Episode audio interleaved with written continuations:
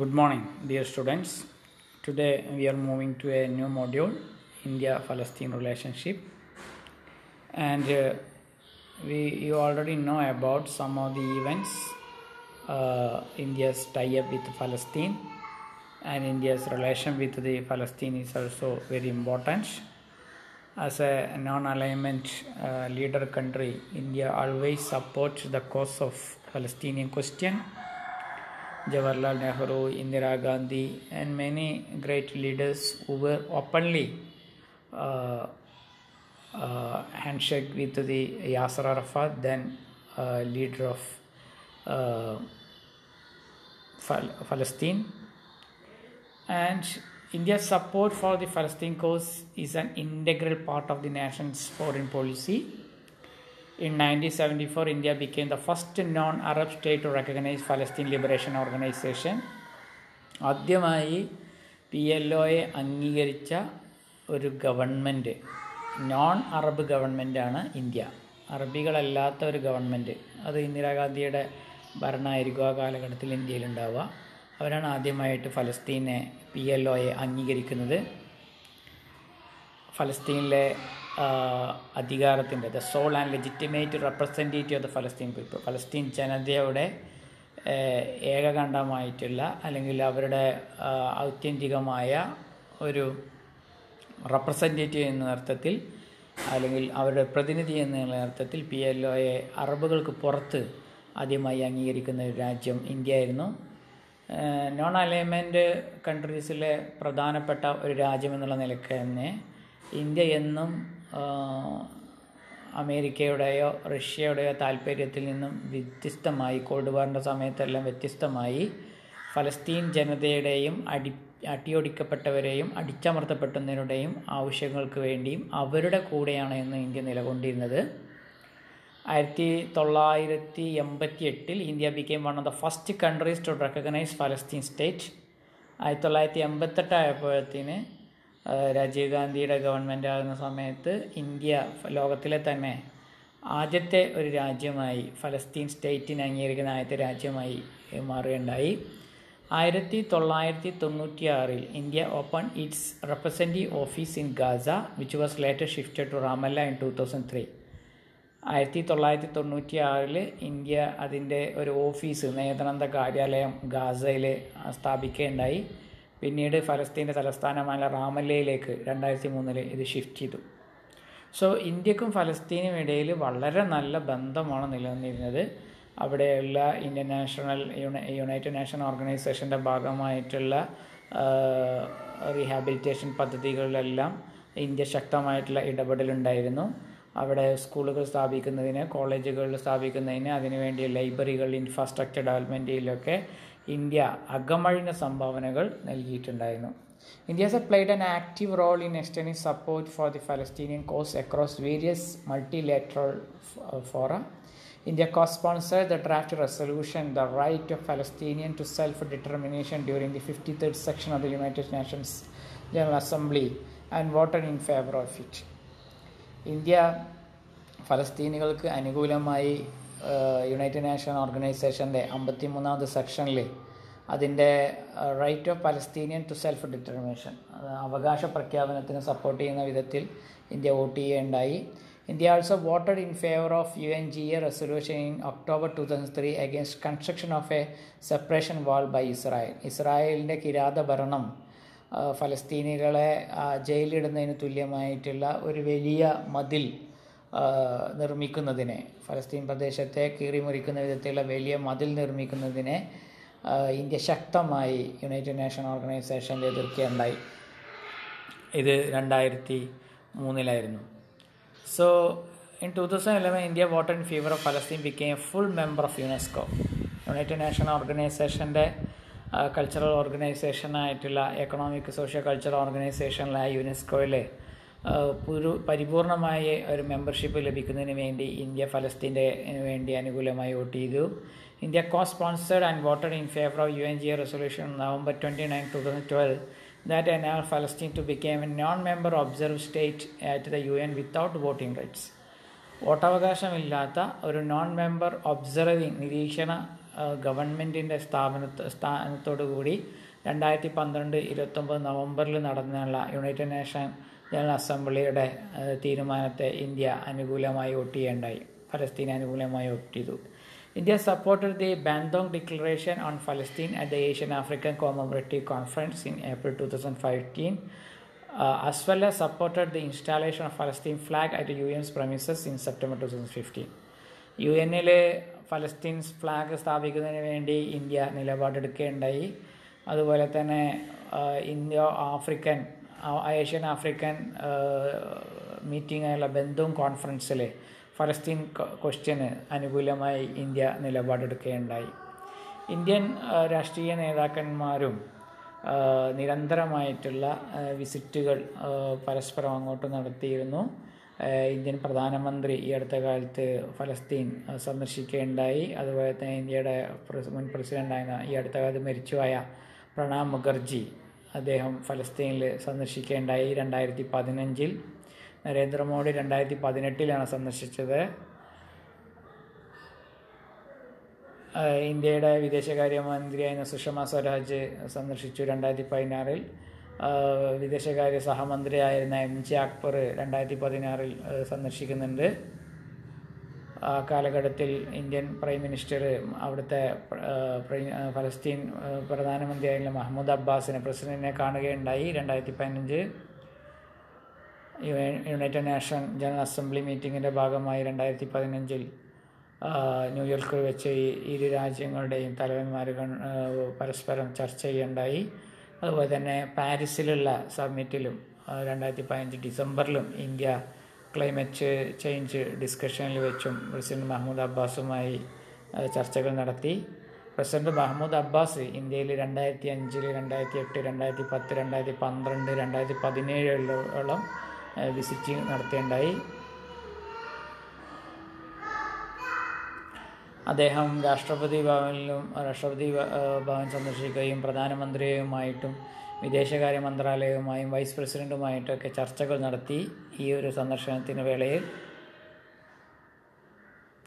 ഇതേ കാലഘട്ടത്തിൽ ഫലസ്തീൻ പ്രൈം മിനിസ്റ്റർ ഓഫ് ഫലസ്തീനും അതുപോലെ തന്നെ Rami Hamdallah foreign minister doctor Riyad Malki ഒക്കെ ഇന്ത്യയിലേക്ക് വിസിറ്റ് നടത്തിയുണ്ടായി.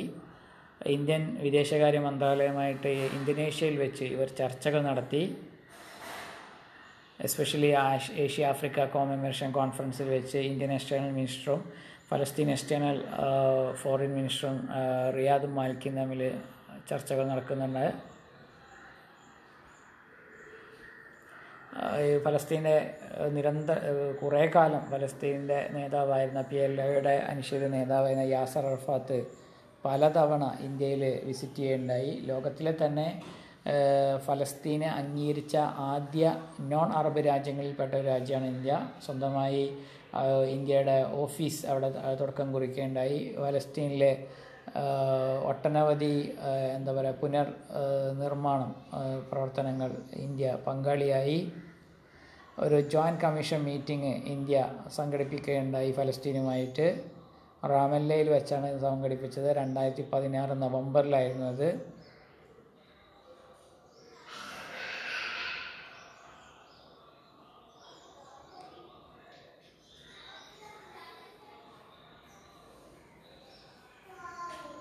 ഫോറിൻ ഓഫീസ് കൺസൾട്ടേഷൻ ഇന്ത്യയും പാകിസ്ഥാനും തമ്മിൽ സംഘടിപ്പിക്കുകയുണ്ടായി. Foreign office consultation between India and ഫലസ്തീൻ was held in Ramallah in May two thousand fifteen. The second round of foreign office consult- consultation was held in New Delhi in April twenty seventeen. Uh, India have a, a different projects in Palestine. Apart from the strong political support to Palestine cause at bilateral and international levels, India has extended various forms of economic assistance to Palestine people. Government of India supported the construction of Jawaharlal Nehru Library at uh, Al-Azhar university in Gaza.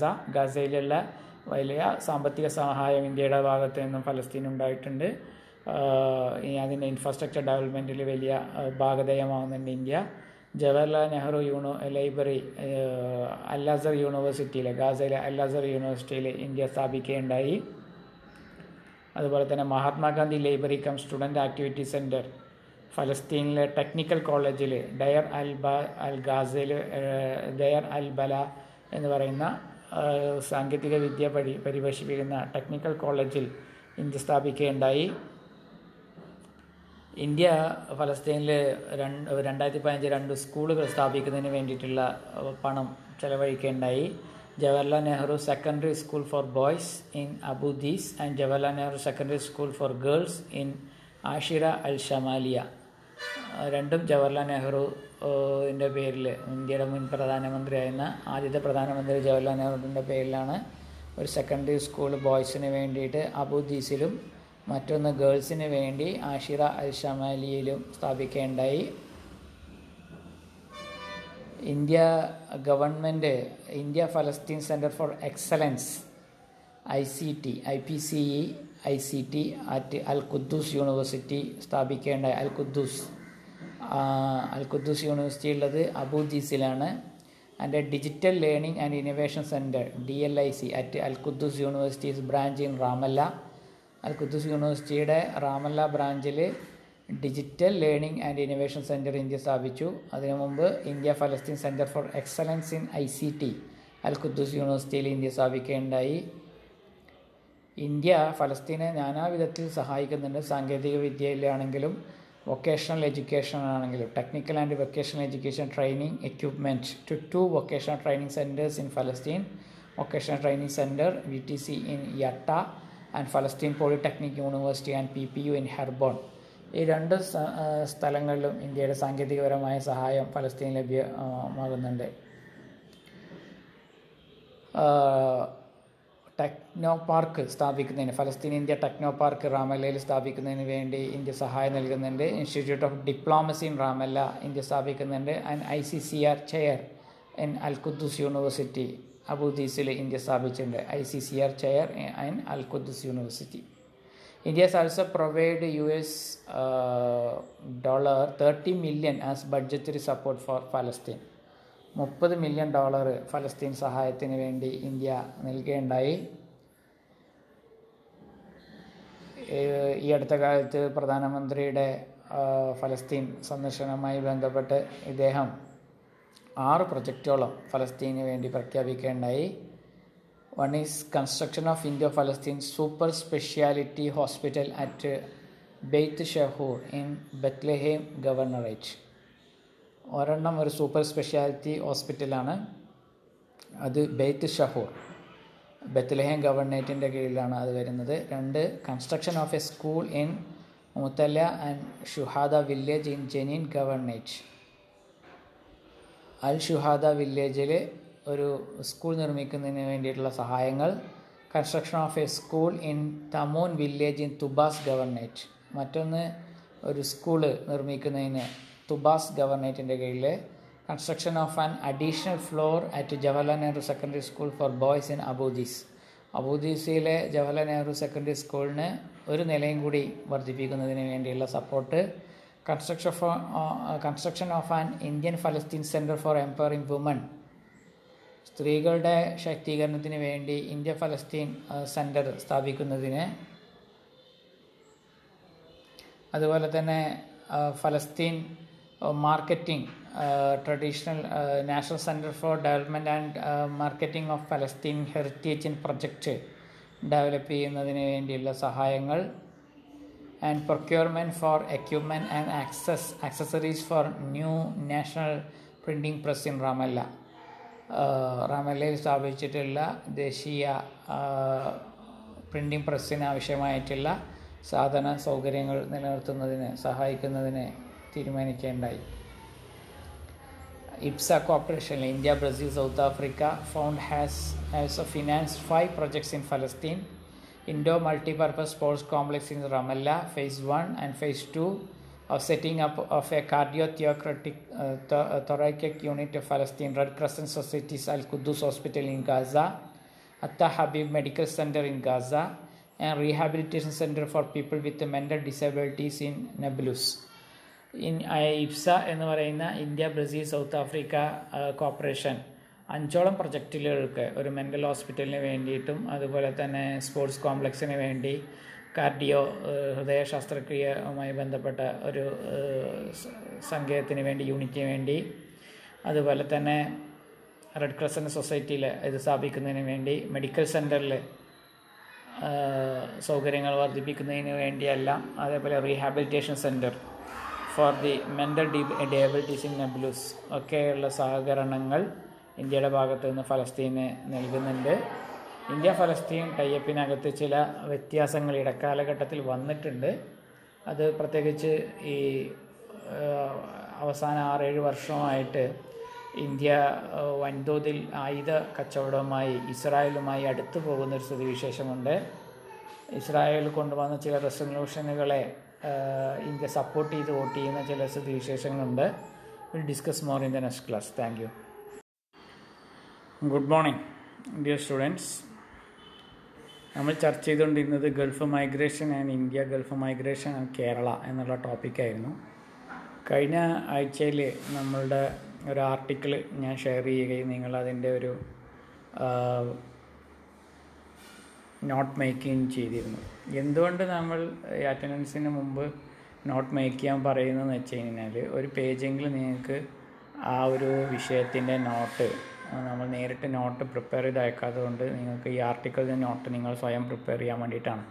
ഞാൻ എത്ര data ഇന്ന വർഷത്തിൽ ഇത്ര data, ഇത്ര G D P, ഇത്ര growth rate എന്ന് പറഞ്ഞു കഴിഞ്ഞാൽ അതിനകത്ത് കൺഫ്യൂഷൻ ഉണ്ടാകുന്നത് കൊണ്ട് നിങ്ങൾ സ്വയം അത് കണ്ട് ബോധ്യപ്പെട്ട് അതിൻ്റെ നോട്ട് ഉണ്ടാക്കാൻ വേണ്ടിയിട്ടാണ് അങ്ങനെ പറഞ്ഞത്. മറ്റൊരു കാര്യം, മറ്റെല്ലാ ക്ലാസ്സുകളെയും അപേക്ഷിച്ചിട്ട് ഈ ക്ലാസ്സും കേൾക്കുന്നവർ മാത്രമേ കേൾക്കുന്നുള്ളൂ. യഥാർത്ഥത്തിൽ ക്ലാസ് കേൾക്കുന്നവരുടെ എണ്ണം നിങ്ങളുടെ ക്ലാസ്സിൽ വളരെ തുലവും തുച്ഛം കുറവാണ്. അത് നിങ്ങൾ വെസ്റ്റ് ഏഷ്യ, നിങ്ങൾക്ക് മറ്റേതൊരു സബ്ജക്റ്റ് പോലെ തന്നെ വെസ്റ്റ് ഏഷ്യയുടെ മാർക്കും നിങ്ങളുടെ ആഫ്റ്റർ ആൾ നിങ്ങളുടെ ഓവറോൾ പെർഫോമൻസിനെ ബാധിക്കുന്ന ഒരു വിഷയമായതുകൊണ്ട് അതിനെ വർഷത്തിൽ ഇയർ എൻഡിൽ അവസാനമായ ഒരു പരീക്ഷയാണ് എന്നുള്ളത് നിങ്ങൾ ചിന്തിക്കാതെ പരിപൂർണമായും അത് പഠിക്കാൻ, അതിലേക്കും ശ്രദ്ധ തിരിക്കാൻ ശ്രദ്ധ വേണമെന്നാണ് പറയാനുള്ളത്. അപ്പോൾ പിന്നെ ഏതെങ്കിലും ഒരു വിഷയത്തിനകത്ത് മാർക്ക് കുറവായി പോയി കഴിഞ്ഞാൽ, വെസ്റ്റ് ഏഷ്യ പൊതുവെ ചില കുട്ടികൾക്കെങ്കിലും ഈ അറബിക് വേർഡുകളും ടേംസുകളൊക്കെ പ്രയാസം ഉണ്ടാക്കുന്നുണ്ടാവാം.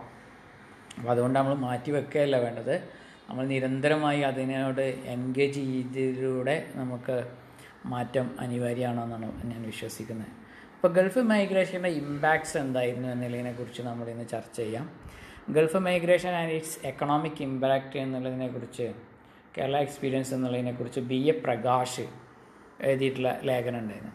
അപ്പോൾ നമ്മൾ മനസ്സിലാക്കിയത്, ആയിരത്തി തൊള്ളായിരത്തി എഴുപതോടുകൂടി ഈ ഓയിൽ മാർക്കറ്റിനകത്തുണ്ടായ വലിയ മാറ്റം അവിടെ ഇൻഫ്രാസ്ട്രക്ചർ ഡെവലപ്മെൻറ്റിലേക്കും അവിടെ ഉണ്ടായ സാങ്കേതിക വിദ്യയിൽ എന്താ പറയുക മൊത്തത്തിൽ ഗൾഫിലെ സാമ്പത്തിക മേഖലയിലുണ്ടായ ഉയർച്ചയിലേക്കും ഒട്ടനവധി തൊഴിലാളികളെ ആവശ്യമായി വരികയും ആ ഒരു അവസരം മുതലെടുത്തുകൊണ്ട് ഇന്ത്യക്കാർ വൻതോതിൽ ഗൾഫിലേക്ക് കുടിയേറുകയും ചെയ്തു എന്നാണ് പറയപ്പെടുന്നത്. ഗൾഫ് മൈഗ്രേഷൻ നമ്മുടെ നിത്യ ജീവിതത്തിൽ വലിയ മാറ്റങ്ങൾക്ക് നിദാനമായി. നമ്മൾ കഴിഞ്ഞ ക്ലാസ്സിൽ ഗൾഫിൽ പോയി വന്ന് നാട്ടിൽ സെറ്റ് ചെയ്യാൻ നോക്കുന്ന ആളെക്കുറിച്ച് ഉള്ള പടം സിനിമയെക്കുറിച്ച് സംസാരിച്ചിരുന്നു. അതേപോലെ പത്തേമാരിയെക്കുറിച്ച് നമ്മൾ സംസാരിച്ചിരുന്നു. സോ ഇത് നമ്മുടെ ജീവിതത്തിൽ, അതേപോലെ നമ്മുടെ വരുമാനത്തിൽ, അല്ലെങ്കിൽ നമ്മുടെ അസറ്റ് ഇമ്പ്രൂവ് ചെയ്യുന്നതിനകത്ത്, കൺസെപ്ഷനകത്ത്, അല്ലെങ്കിൽ നമ്മുടെ പോവർട്ടി പട്ടിണി മാറ്റിവെക്കുന്നതിനൊക്കെ വലിയ ഇമ്പാക്റ്റാണ് ഗൾഫ് മൈഗ്രേഷൻ ഉണ്ടായിട്ടുള്ളത്. ഗൾഫ് മൈഗ്രേഷൻ്റെ മറ്റൊരു ഇമ്പാക്റ്റ് എന്ന് പറയുന്ന ഒരു അർത്ഥത്തിൽ നെഗറ്റീവ് ഇമ്പാക്റ്റായിട്ട് നിങ്ങൾ കാണാൻ പറ്റുന്ന ഒരു സംഭവം, നമ്മുടെ നാട്ടിലുള്ള ഭൂമിയുടെ വില വൻതോതിൽ വർദ്ധിക്കുന്നു, കൺസ്ട്രക്ഷൻ മെറ്റീരിയലിൻ്റെ വില വർദ്ധിക്കുന്നു, കൺസ്യൂമർ ഫുഡ്സിൻ്റെ വില വർദ്ധിക്കുന്നു, അതേപോലെ തന്നെ ഹെൽത്ത്, എഡ്യൂക്കേഷൻ, ട്രാൻസ്പോർട്ടേഷൻ എന്നുള്ള മേഖലകളിലൊക്കെ വൻതോതിലുള്ള വില വർധനവ് ഇതിൻ്റെ ഒരു നെഗറ്റീവ് ഇമ്പാക്റ്റായിട്ട് വേണമെങ്കിൽ നമുക്ക് കാണാം. സോ ഇതിനെ ഇത് പ്രധാനമായും ബാധിക്കുന്നത് ഫിക്സഡ് ഇൻകം ഗ്രൂപ്പുകളെയും അതുപോലെ തന്നെ മധ്യവർത്തികളെയും ബിലോ പോവർട്ടി ആയിട്ടുള്ള ആൾക്കാരെയൊക്കെ ഇത്തരത്തിലുള്ള വൻതോതിലുള്ള വിലവർധനവെ ബാധിക്കും. ഇപ്പോൾ കേരളത്തിലെ ജനസാന്ദ്രത വളരെ കൂടുതലാണ്, അതുകൊണ്ട് ഭൂമിയുടെ പണത്തിനുള്ള വില വളരെ കൂടുതലാണ്. കേരളത്തിൽ ഒരു പണിയില്ലാത്ത ആൾക്കാർ ചെയ്യുന്ന ഒരു പരിപാടി ഭൂമിയുടെ ദല്ലാളന്മാരായി പോവുക എന്നുള്ളതാണ്. അപ്പോൾ മണിക്കൂറുകൾ വെച്ച് ഇത് ഇങ്ങനെ പൈസ മാറ്റിയെടുക്കുന്ന ഒരു സ്ഥിതിവിശേഷം, ഇങ്ങനെ വളരെ വലിയ വിലക്ക് ഭൂമി കൈമാറ്റം ചെയ്യുന്ന സ്ഥിതിവിശേഷം കേരളത്തിലുണ്ടായിരുന്നു. ഈ ഒരു റിസഷൻ ഉണ്ടായപ്പോഴാണ്, രണ്ടായിരത്തി ഒമ്പത് റിസഷന് ശേഷമാണ് സത്യത്തിൽ അതിനകത്തൊരു ഭൂമി കച്ചവടത്തിനകത്തൊരു വലിയ നെഗറ്റീവ് ഇമ്പാക്റ്റ് ഉണ്ടായത്. പല ആൾക്കാർക്കും അവർ വാങ്ങിയ പൈസക്ക് പോലും വിൽക്കാൻ പറ്റാത്ത, മോഹവില കൊടുത്ത് വാങ്ങിയ സാധനങ്ങൾ തിരിച്ച് വിൽക്കാൻ പറ്റാത്ത അവസ്ഥാവിശേഷം ഉണ്ടായി. ഇപ്പോൾ നോക്കൂ, നമ്മൾ കേരളത്തിലെ പിന്നെ ലേബർ മാർക്കറ്റ്, നമ്മൾ കഴിഞ്ഞതിൽ ഇന്ത്യൻ ലേബർ മാർക്കറ്റിനെ കുറിച്ച് പറഞ്ഞു. ലേബർ മാർക്കറ്റ് നോക്കുകയാണെങ്കിൽ ഇപ്പോൾ തൊഴിലുറപ്പ് പദ്ധതിയുടെ മറ്റെല്ലാ നാടുകളിൽ കൊടുക്കുന്നതിനേക്കാൾ ഇരുപത്തഞ്ചും അമ്പത് രൂപ കൂടുതലാണ് തൊഴിലുറപ്പ് പദ്ധതിയിൽ ഈ കേരളത്തിൽ കൊടുക്കുന്ന പൈസ. അതിനകത്തൊരു കാ പ്രശ്നം എന്താണെന്നറിയോ, കേരളത്തിൽ അഞ്ഞൂറ് രൂപ കൊടുത്താൽ പോലും ഒരു ദിവസം മാനുവൽ വർക്ക് ചെയ്യാൻ ആളെ കിട്ടുന്നില്ല എന്നുള്ള സ്ഥിതിവിശേഷം ഉണ്ടായിരുന്നു. ഈ കോവിഡ് കാലത്ത് ആൾക്കാർ തൊഴിലില്ലാത്ത, ഒട്ടനവധി തൊഴിലില്ലാത്ത മനുഷ്യന്മാർ മറ്റ് മാനുവൽ വർക്കുകളിലേക്കൊക്കെ മാറിയിട്ടുണ്ട്. ആ ഒരു സ്ഥിതിവിശേഷമല്ല, അല്ലാതെ കേരളത്തിൽ പൊതുവേ കൂലി എണ്ണൂറും തൊള്ളായിരം ഒക്കെ ആയിട്ടാണ് നിലകൊണ്ടിരുന്നത്. അതുകൊണ്ടാണ് കേരളത്തിലേക്ക് ഇമിഗ്രൻസിൻ്റെ വരവ് വൻതോതിൽ കൂടി വരുന്നത്. കേരള ലേബർ മാർക്കറ്റിൻ്റെ ഒരു വിസ്തി ഒരവസ്ഥയാണ് ഞാൻ പറയുന്നത്. അതിനകത്തൊരു കാര്യം എന്താ വെച്ച് കഴിഞ്ഞാൽ വൻതോതിലുള്ള ലേബർ ഷോർട്ടേജ് കേരളത്തിലുണ്ടായിരുന്നു. ആയിരത്തി തൊള്ളായിരത്തി എഴുപത് മുതലേ ഇങ്ങനെയുള്ള ലേബർ ഷോർട്ടേജ് ഉണ്ടായിരുന്നു. അതിനകത്ത് ഒരു കാര്യം, എസ്പെഷ്യലി കൺസ്ട്രക്ഷൻ മേഖലയിലേക്കാണ് ഇത്തരത്തിലുള്ള പുറത്തുനിന്നുള്ള ആൾക്കാരൊക്കെ വന്നുകൊണ്ടിരുന്നത്. വിദ്യാഭ്യാസമില്ലെങ്കിൽ പോലും ജനങ്ങൾ ഇത്തരം തൊഴിലെടുക്കുന്നതിന് കേരളത്തിലൊരു വിമുഖത ഉണ്ടായിരുന്നു. വിദ്യാഭ്യാസമുള്ള ആൾക്കാരാണെങ്കിൽ ഇത്തരം തൊഴിലിലേക്ക് പോകുന്നതിന് പകരം അവർ ഗൾഫ് റീജിയനിലേക്ക് മൈഗ്രേറ്റ് ചെയ്യപ്പെടുകയോ മറ്റ് ഇതിനേക്കാൾ ശമ്പളം കുറവുള്ള മറ്റു തൊഴിൽ വ്യാപരിക്കുകയോ ചെയ്യുന്ന സ്ഥിതിവിശേഷം ഉണ്ടായിരുന്നു. അതുകൊണ്ടാണ് നാനൂറും അഞ്ഞൂറും രൂപക്ക് പണ്ട് തമിഴരും ഇപ്പോൾ പണ്ട് തമിഴരായുള്ള ആൾക്കാരും ഇപ്പോൾ ആരാണ് വരുന്നത്, ഓഫ് കോഴ്സ് ഈ ബംഗാളികൾ എന്ന് നമ്മൾ പൊതുവെ വിളിക്കുന്നത്, എല്ലാ വരുന്ന എല്ലാവരും ബംഗാളികളല്ല എന്നുള്ളത് നിങ്ങൾക്കറിയാം. വരുന്ന ബംഗാളികളുണ്ടാവാം, ഛത്തീസ്ഗഡ്, ജാർഖണ്ഡ്, യു പിക്കാരുണ്ടാവാം. അങ്ങനെയുള്ള മറു നാടുകളിൽ നിന്ന് കേരളത്തിലേക്കുള്ള ഒഴുക്ക് വർദ്ധിക്കാനുള്ള കാരണം നമ്മളിവിടെയുള്ള വേജ് റേറ്റ് വളരെ കൂടുതലാണ്. ബംഗാളിലെ ഒരാൾക്ക് ഒരു ദിവസത്തെ തൊഴിലെടുത്ത് കഴിഞ്ഞാൽ നൂറ്റമ്പതോ ഇരുന്നൂറോ രൂപയാണ് കിട്ടുന്നതെങ്കിൽ കേരളത്തിൽ അവർക്ക് അഞ്ഞൂറോ അറുന്നൂറ് രൂപയാണ് കിട്ടുന്നത്. മൂന്നിരട്ടിയാണ് അപ്പോൾ അവർ കിട്ടുന്നത്. അതുകൊണ്ടാണ് വളരെ പ്രയാസപ്പെട്ടും മൂന്നും നാലും ദിവസമൊക്കെ ട്രെയിനിൽ ലോക്കൽ കമ്പാർട്ട്മെൻറ്റിൽ പട്ടിണി കിടന്നും പ്രയാസപ്പെട്ടും ഇത്തരത്തിലുള്ള തൊഴിലാളികൾ വൻതോതിൽ കേരളത്തിലേക്ക് ലക്ഷക്കണക്കിന് ഒഴുകുന്നത്. കോവിഡ് കാലത്ത് നമ്മൾ കണ്ടതായിരുന്നു. വലിയ ഒരു തിരിച്ചുപോക്കുണ്ടായി. ഇപ്പോൾ വീണ്ടും അവർ തിരിച്ചു വന്നുകൊണ്ടിരിക്കുന്നുണ്ട്. പറഞ്ഞു വരുന്നത് ഇവിടെയുള്ള ലേബറിൻ്റെ അവസ്ഥ എന്തായിരുന്നു. ലേബർ ഡിമാൻഡ്, എസ്പെഷ്യലി അൺസ്കിൽഡ് ലേബറിൻ്റെ ഡിമാൻഡ് വളരെ കൂടുതലായിരുന്നു. അതിനുള്ളൊരു പ്രധാന കാരണം നമ്മളുടെ ഗൾഫ് മൈഗ്രേഷൻ ഇമ്പാക്റ്റാണ് വലിയൊരു ഘടകം. അതേപോലെ വേറൊരു കാര്യം, നമ്മളുടെ എംപ്ലോയ്മെൻറ്റ് അൺഎംപ്ലോയ്മെൻറ്റ് റേറ്റ് കൂടുതലാണ്. ഏറ്റവും കൂടുതൽ വിദ്യാഭ്യാസരായിട്ടുള്ള, ഏറ്റവും കൂടുതൽ ഇല്ലി ലിറ്ററേറ്റ് ആയിട്ടുള്ള ഒരു ജനതയാണ് കേരളത്തിലുള്ളത്. അപ്പോൾ ഭൂമിയുടെ വസ്തുക്കളിലുള്ള, കൺസപ്ഷനിലുള്ള, ലേബർ മാർക്കറ്റിലുള്ള ഒക്കെ ഈ ഗൾഫ് മൈഗ്രേഷൻ വല്ലാതെ ബാധിക്കുന്നുണ്ട്. നെഗറ്റീവായിട്ടോ പോസിറ്റീവായിട്ടോ ബാധിച്ചിട്ടുണ്ട് എന്നാണ് പറയുന്നത്. അപ്പോൾ നമ്മൾ ഈ ആർട്ടിക്കിളിനകത്ത് നോക്കുകയാണെങ്കിൽ ഒരു ആയിരത്തി തൊള്ളായിരത്തി എഴുപതുകളുടെ മുകളിൽ ഇത് തുടങ്ങിയത് എന്നൊക്കെ നമ്മൾ പറഞ്ഞു വെച്ചിരുന്നു. ആയിരത്തി തൊള്ളായിരത്തി എൺപത് തൊണ്ണൂറുകളിൽ ഇത് ഇതിൻ്റെ വളർച്ച വർദ്ധിക്കുകയുണ്ടായി. ഒരു കണക്കുപ്രകാരം ഇരുപത്തെട്ട് ലക്ഷത്തോളം ആൾക്കാർ ഈ കേരളത്തിൽ നിന്ന്, ഇന്ത്യയിൽ നിന്ന് പുറത്തും ലോകത്ത് വെസ്റ്റ് ഏഷ്യയിൽ വർക്ക് ചെയ്യുന്നുണ്ടെങ്കിൽ അതിൻ്റെ ബഹുഭൂരിപക്ഷവും അല്ലെങ്കിൽ അതിൻ്റെ പാതിയിൽ കൂടുതലും മലയാളികളായിരുന്നു എന്നുള്ളതാണ് വാസ്തവം. കേരളത്തിൻ്റെ ജി ഡി പിയുടെ നാലിലൊന്ന് ഭാഗം, twenty five more than twenty five percentage government record പ്രകാരം റെമിറ്റ് ചെയ്യപ്പെടുന്ന ഗൾഫ് മൈഗ്രൻസ് ആണ് എന്ന് നമ്മൾ പറയുന്നു. ഈ വിഷയത്തിലുള്ള ഒരു പഠനം പ്രകാ ബി എ പ്രകാശിൻ്റെയാണ് നമ്മളിപ്പോൾ ചർച്ച ചെയ്തുകൊണ്ടിരിക്കുന്നത്, എക്കണോമിക് ഇമ്പാക്റ്റ് എന്താണെന്നുള്ളത്. പിന്നെ വേറൊരു പഠനം നടത്തിയിട്ടുള്ള തോമസ് ഐസക്, ഇപ്പോഴത്തെ നമ്മുടെ ധനകാര്യ വകുപ്പ് മന്ത്രിയായ തോമസ് ഐസക്, അദ്ദേഹം സി ഡി എസിലെ പ്രൊഫസറായിരുന്നു. മറ്റൊന്ന് ഗോപിനാഥൻ നായർ. ഇവരാണ് പ്രമുഖമായിട്ടും ഈ ഗൾഫ് മൈഗ്രേഷൻ ഇമ്പാക്ട്സിനെ കുറിച്ചുള്ള പഠനങ്ങൾ നടത്തിയിട്ടുള്ളത്.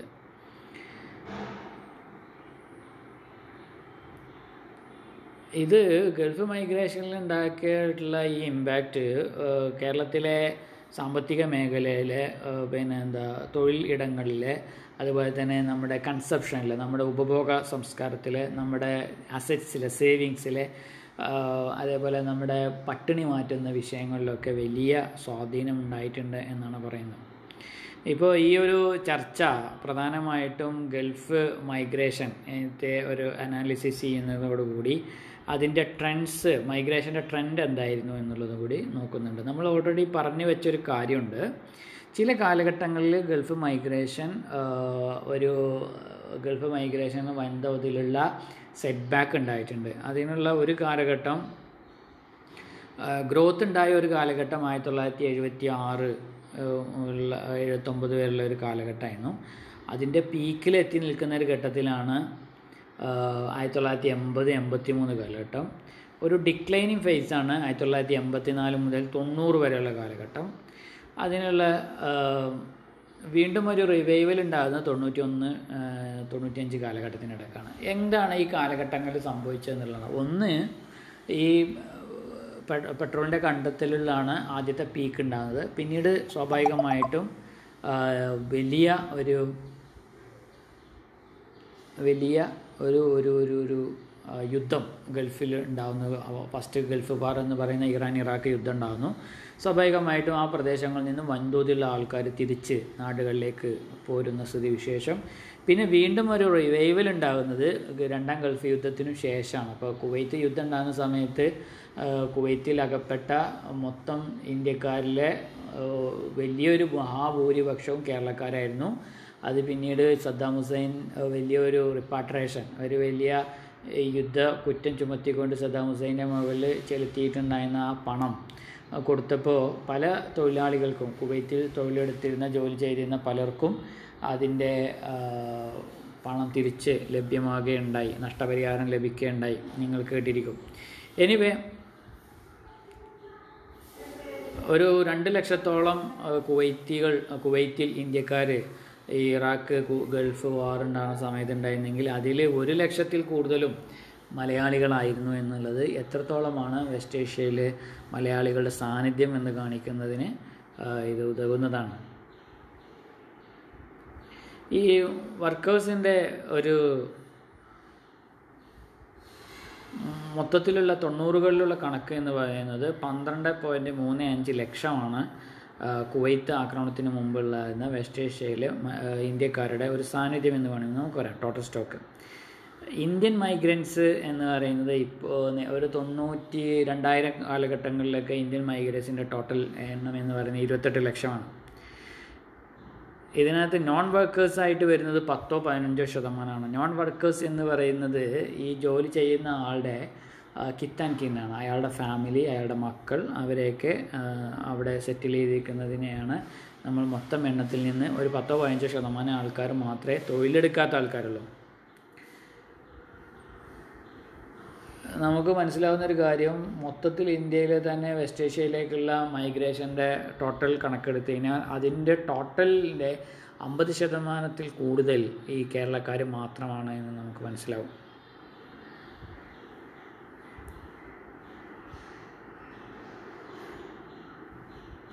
പ്രധാനമായിട്ടും തൊണ്ണൂറുകളിൽ ഇന്ത്യക്കാരുടെ മൈഗ്രേഷൻ വെസ്റ്റ് ഏഷ്യയിൽ ഏറ്റവും കൂടുതൽ മൈഗ്രേഷൻ നടത്തിയിരുന്നത് Saudi Arabia, U A E, Oman, Bahrain, Kuwait പോലുള്ള രാജ്യങ്ങളിലായിരുന്നു. അറുപത്തിരണ്ട് ശതമാനത്തോളം ആൾക്കാരും മൈഗ്രേഷൻ നടത്തിയത് ഈ തൊണ്ണൂറുകളിലാണ്. ഇതിനകത്ത് സ്കിൽഡും അൺസ്കിൽഡും ആയിട്ടുള്ള തൊഴിലാളികൾ ഇതിനകത്ത് ഉണ്ടായിരുന്നു.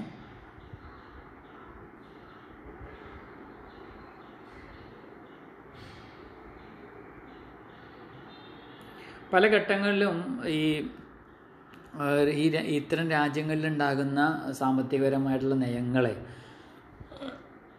ഗൾഫ് യുദ്ധത്തിന് പുറത്ത് സാമ്പത്തികപരമായ നയങ്ങളെ ഇന്ത്യക്കാരുടെ ചോ തൊഴിൽ നഷ്ടപ്പെടുത്തിയിട്ടുണ്ട്. ഇപ്പോൾ ഉദാഹരണത്തിന് യു എ ഇ പോലുള്ള രാജ്യങ്ങളിൽ അവരുടെ ആഭ്യന്തര തൊഴിലിനകത്ത് വലിയ മാറ്റങ്ങൾ വരുത്തിയപ്പോൾ അത് പ്രകാരം നാൽപ്പതിനായിരത്തോളം അറുപതിനായിരത്തോളം നാൽപ്പതിനും അറുപതിനായിരമൊക്കെ ഇടയ്ക്കത്തുള്ള ആൾക്കാരുടെ തൊഴിൽ ആയിരത്തി തൊള്ളായിരത്തി തൊണ്ണൂറ്റിയാറ് കാലഘട്ടങ്ങളിൽ നഷ്ടപ്പെടുന്ന നാട്ടിലേക്ക് തിരിച്ചു വരുന്ന സ്ഥിതിവിശേഷമുണ്ടായി. ഈ അറുപതിനായിരം പേരുടെ തൊഴിൽ യു എയിൽ നഷ്ടപ്പെടുമ്പോൾ അതിനകത്ത് നാൽപ്പതിനായിരവും കേരളക്കാരായിരുന്നു എന്നുള്ളതാണ് മറ്റൊന്ന്. ഇപ്പം നിങ്ങൾക്കറിയാവുന്ന പോലെ നിതാഖാത്ത് ആഭ്യന്തര നിയമം കൂടുതൽ ശക്തിപ്പെട്ടപ്പോൾ നിതാഖാത്ത് എന്ന് പറയുന്ന ഒരു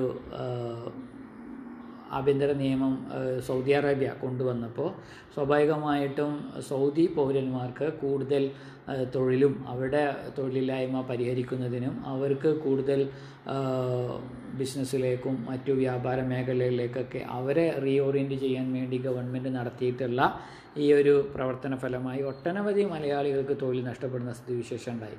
അപ്പം നമ്മൾ നാട്ടിൽ സഞ്ചരിച്ച് കഴിഞ്ഞ് കഴിഞ്ഞാൽ കാണുന്ന ഒരു സ്ഥിതിവിശേഷം ചപ്പാത്തി കമ്പനികൾ, നിതാഖാത്ത് തട്ടുകട, നിതാഖാത്ത് വറകുപേട്ട, അതല്ലെങ്കിൽ ഒരു ഘട്ടത്തിൽ ഇത്തരത്തിലുള്ള സ്വദേശിവൽക്കരണം കൊണ്ട് നിതാഖാത്ത് എന്നുള്ളതുകൊണ്ട് സ്വദേശിവൽക്കരണം എന്നാണ് ഉദ്ദേശിക്കുന്നത്. സ്വദേശിവൽക്കരണം കൊണ്ട് ജോലി നഷ്ടപ്പെട്ട മനുഷ്യന്മാർ നാട്ടിൽ വന്നിട്ട് അവർക്ക് തീരെ സ്കിൽഡ് അല്ലാത്ത മേഖലകളിലും അല്ലെങ്കിൽ അവർക്ക് കുറച്ച് പരിചയം ഉണ്ടായിരുന്ന ഈ ചപ്പാത്തി മേക്കിംഗ് കമ്പനികളോ ബേക്കറി കമ്പനികളോ, പിന്നെയുള്ളത് നമ്മുടെ നാട്ടിൽ വിപുലമായി കാണപ്പെടുന്ന മറ്റൊരു ഇൻവെസ്റ്റ്മെൻറ്റ്, പ്രധാനമായിട്ടും ഗൾഫുകാരുടെ ഒരു ഇൻവെസ്റ്റ്മെൻറ്റായിട്ട് വരുന്നത് ഈ ഫുട്ബോൾ കോർട്ടുകളാണ്.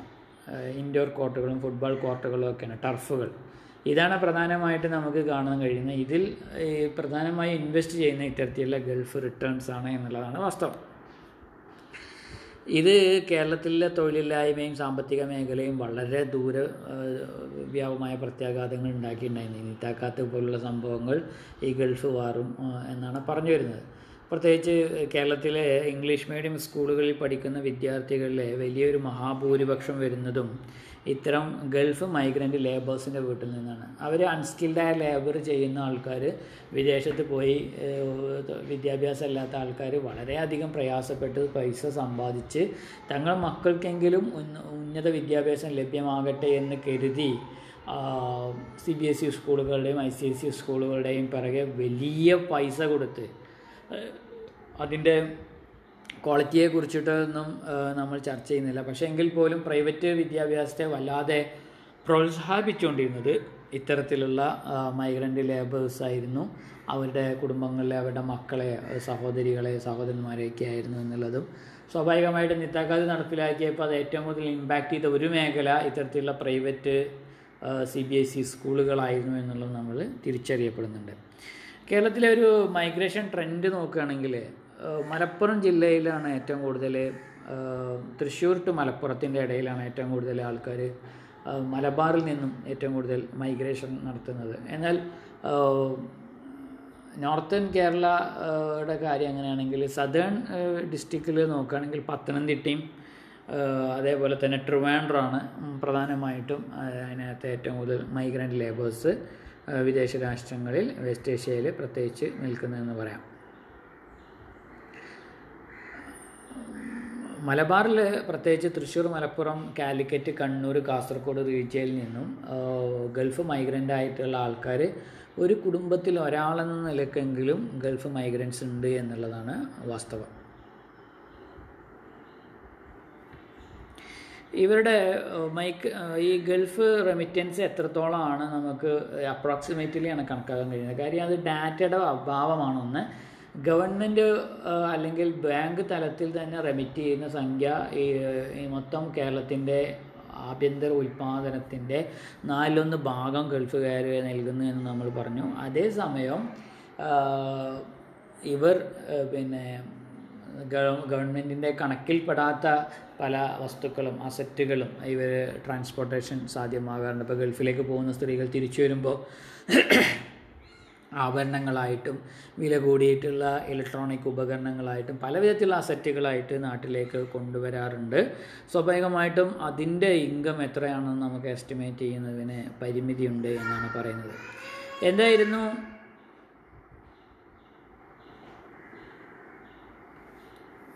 ഒരു ചില എസ്റ്റിമേഷനുകൾ വേൾഡ് ബാങ്ക് കണക്കുകൾ വെച്ചിട്ട് നമുക്ക് ലഭ്യമാണ്. World bank is the total remittance send by Indian workers from foreign countries.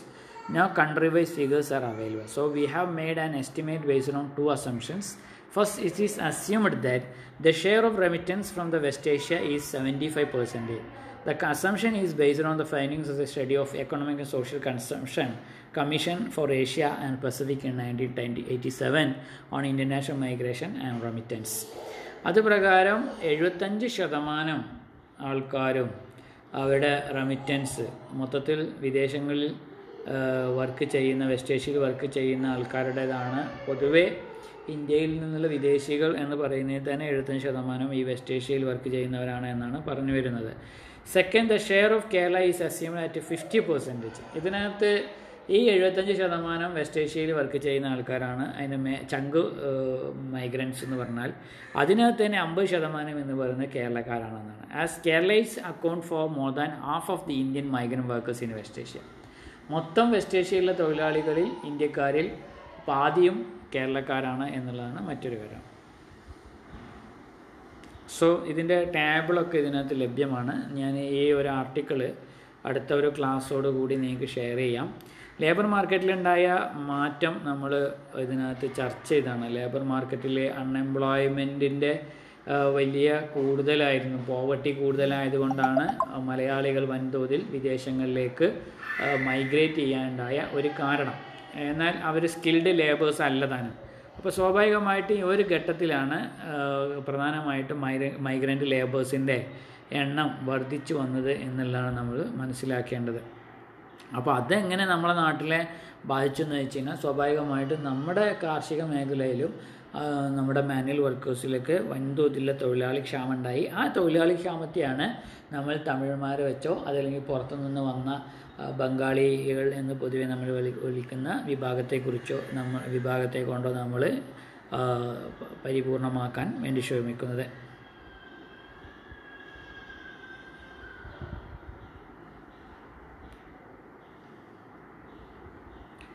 So നമുക്ക് ചില ഡാറ്റാസ് അതുമായി ബന്ധപ്പെട്ട് പറയാനുണ്ട്.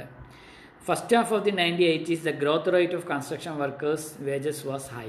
ആയിരത്തി തൊള്ളായിരത്തി അമ്പതുകളിൽ കൺസ്ട്രക്ഷൻ വർക്കേഴ്സിൻ്റെ റേറ്റ് വളരെ കൂടുതലായിരുന്നു. കുറേ പേര് കൺസ്ട്രക്ഷൻ മേഖലയിലേക്ക് തൊഴിലെടുക്കാൻ വേണ്ടി ഇറങ്ങിയിരുന്നു. മറ്റൊരു വാക്കിൽ പറഞ്ഞു കഴിഞ്ഞാൽ വാക്കുകളിൽ പറയുകയാണെങ്കിൽ in the declining phase of migration during the second half of the nineteen eighties there is a perceptible fall in the rate of growth of wages compared to earlier period. അതായത് migration വളരെ പീക്കായി നിൽക്കുന്ന സമയത്ത് ഇവിടെ labour shortage ഉണ്ടാകുകയും construction മേഖലയിൽ തൊഴിലെടുക്കുന്ന ആൾക്കാർക്ക് നല്ല വേജസ് ലഭ്യമാകുന്ന നല്ല കൂലി കിട്ടുന്ന സ്ഥിതിവിശേഷം ഉണ്ടാകും.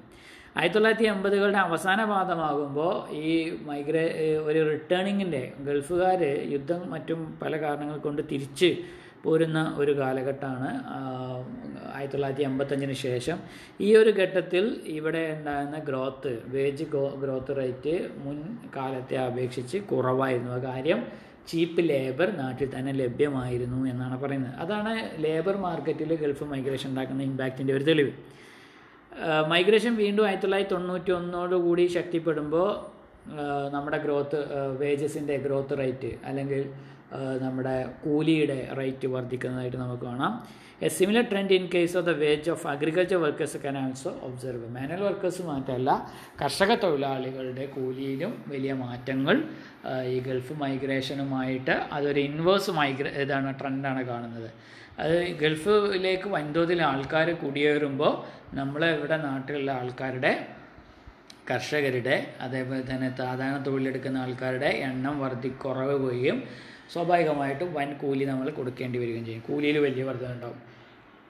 അതേസമയം അവർ തിരിച്ച് നാട്ടിലേക്ക് ഈ അൺസ്കിൽഡായ ലേബേഴ്സ് തിരിച്ചു വരുമ്പോൾ തൊഴിലില്ലാതെ തിരിച്ചു വരുമ്പോൾ ലേബർ മാർക്കറ്റിൽ വലിയ സ്റ്റാഗ്നേഷൻ സംഭവിക്കുകയും സ്വാഭാവികമായിട്ടും ഈ ഷോർട്ടേജിന് അവരെ ഫില്ല് ചെയ്യപ്പെടുകയും അവരുടെ തൊഴിലിനകത്ത് അല്ലെങ്കിൽ കൂലിക്കകത്തുള്ള വർധനവ് നിശ്ചലാവസ്ഥയിലേക്കാകുകയും ചെയ്യും എന്നാണ് പറയുന്നത്. ഇപ്പോൾ ഈ കോവിഡ് കാലഘട്ടത്തിൽ ഇതെല്ലാം നമ്മൾ എക്സ്പീരിയൻസ് ചെയ്തതാണ്. അപ്പോൾ ബസ്സിൽ തൊഴിലെടുക്കുന്ന ക്ലീനറായോ കണ്ടക്ടറായോ അല്ലെങ്കിൽ മറ്റ് പല മേഖലകളിലും കടകളിലൊക്കെ തൊഴിലെടുത്തിരുന്ന ആൾക്കാരൊക്കെ സാധാരണ മാനുവൽ ലേബേഴ്സിനെ അവർ ഇറങ്ങിത്തിരിക്കുകയാണ്. വീടുകളിൽ കാട് വെട്ടുന്നതിനോ അതല്ലെങ്കിൽ പുല്ല് പറിക്കുന്നതിനോ ഈവൻ തുച്ഛമായ പൈസക്ക് അവർ തൊഴിലെടുക്കാൻ വേണ്ടി തയ്യാറാകുന്ന അത് അവർ അവർക്ക് അറിയാവുന്ന സ്കിൽഡായിട്ടുള്ള ഒരു ചില തൊഴിൽ ചെയ്തിരുന്നു കൊണ്ടിരുന്ന മനുഷ്യന്മാർ അവർക്ക് തീരെ തികച്ചും ഒരു യാതൊരു ധാരണയില്ലാത്ത മേഖലയിൽ പോയി തൊഴിലെടുക്കുന്നത് സ്വാഭാവികമായിട്ടും അൺഎംപ്ലോയ്മെൻറ്റ് വളരെ കൂടുതലായതുകൊണ്ടാണ് നമ്മൾ ഈ ലോക്ക്ഡൗൺ കാലഘട്ടത്തിൽ നമ്മളത് എക്സ്പീരിയൻസ് ചെയ്തതാണ്.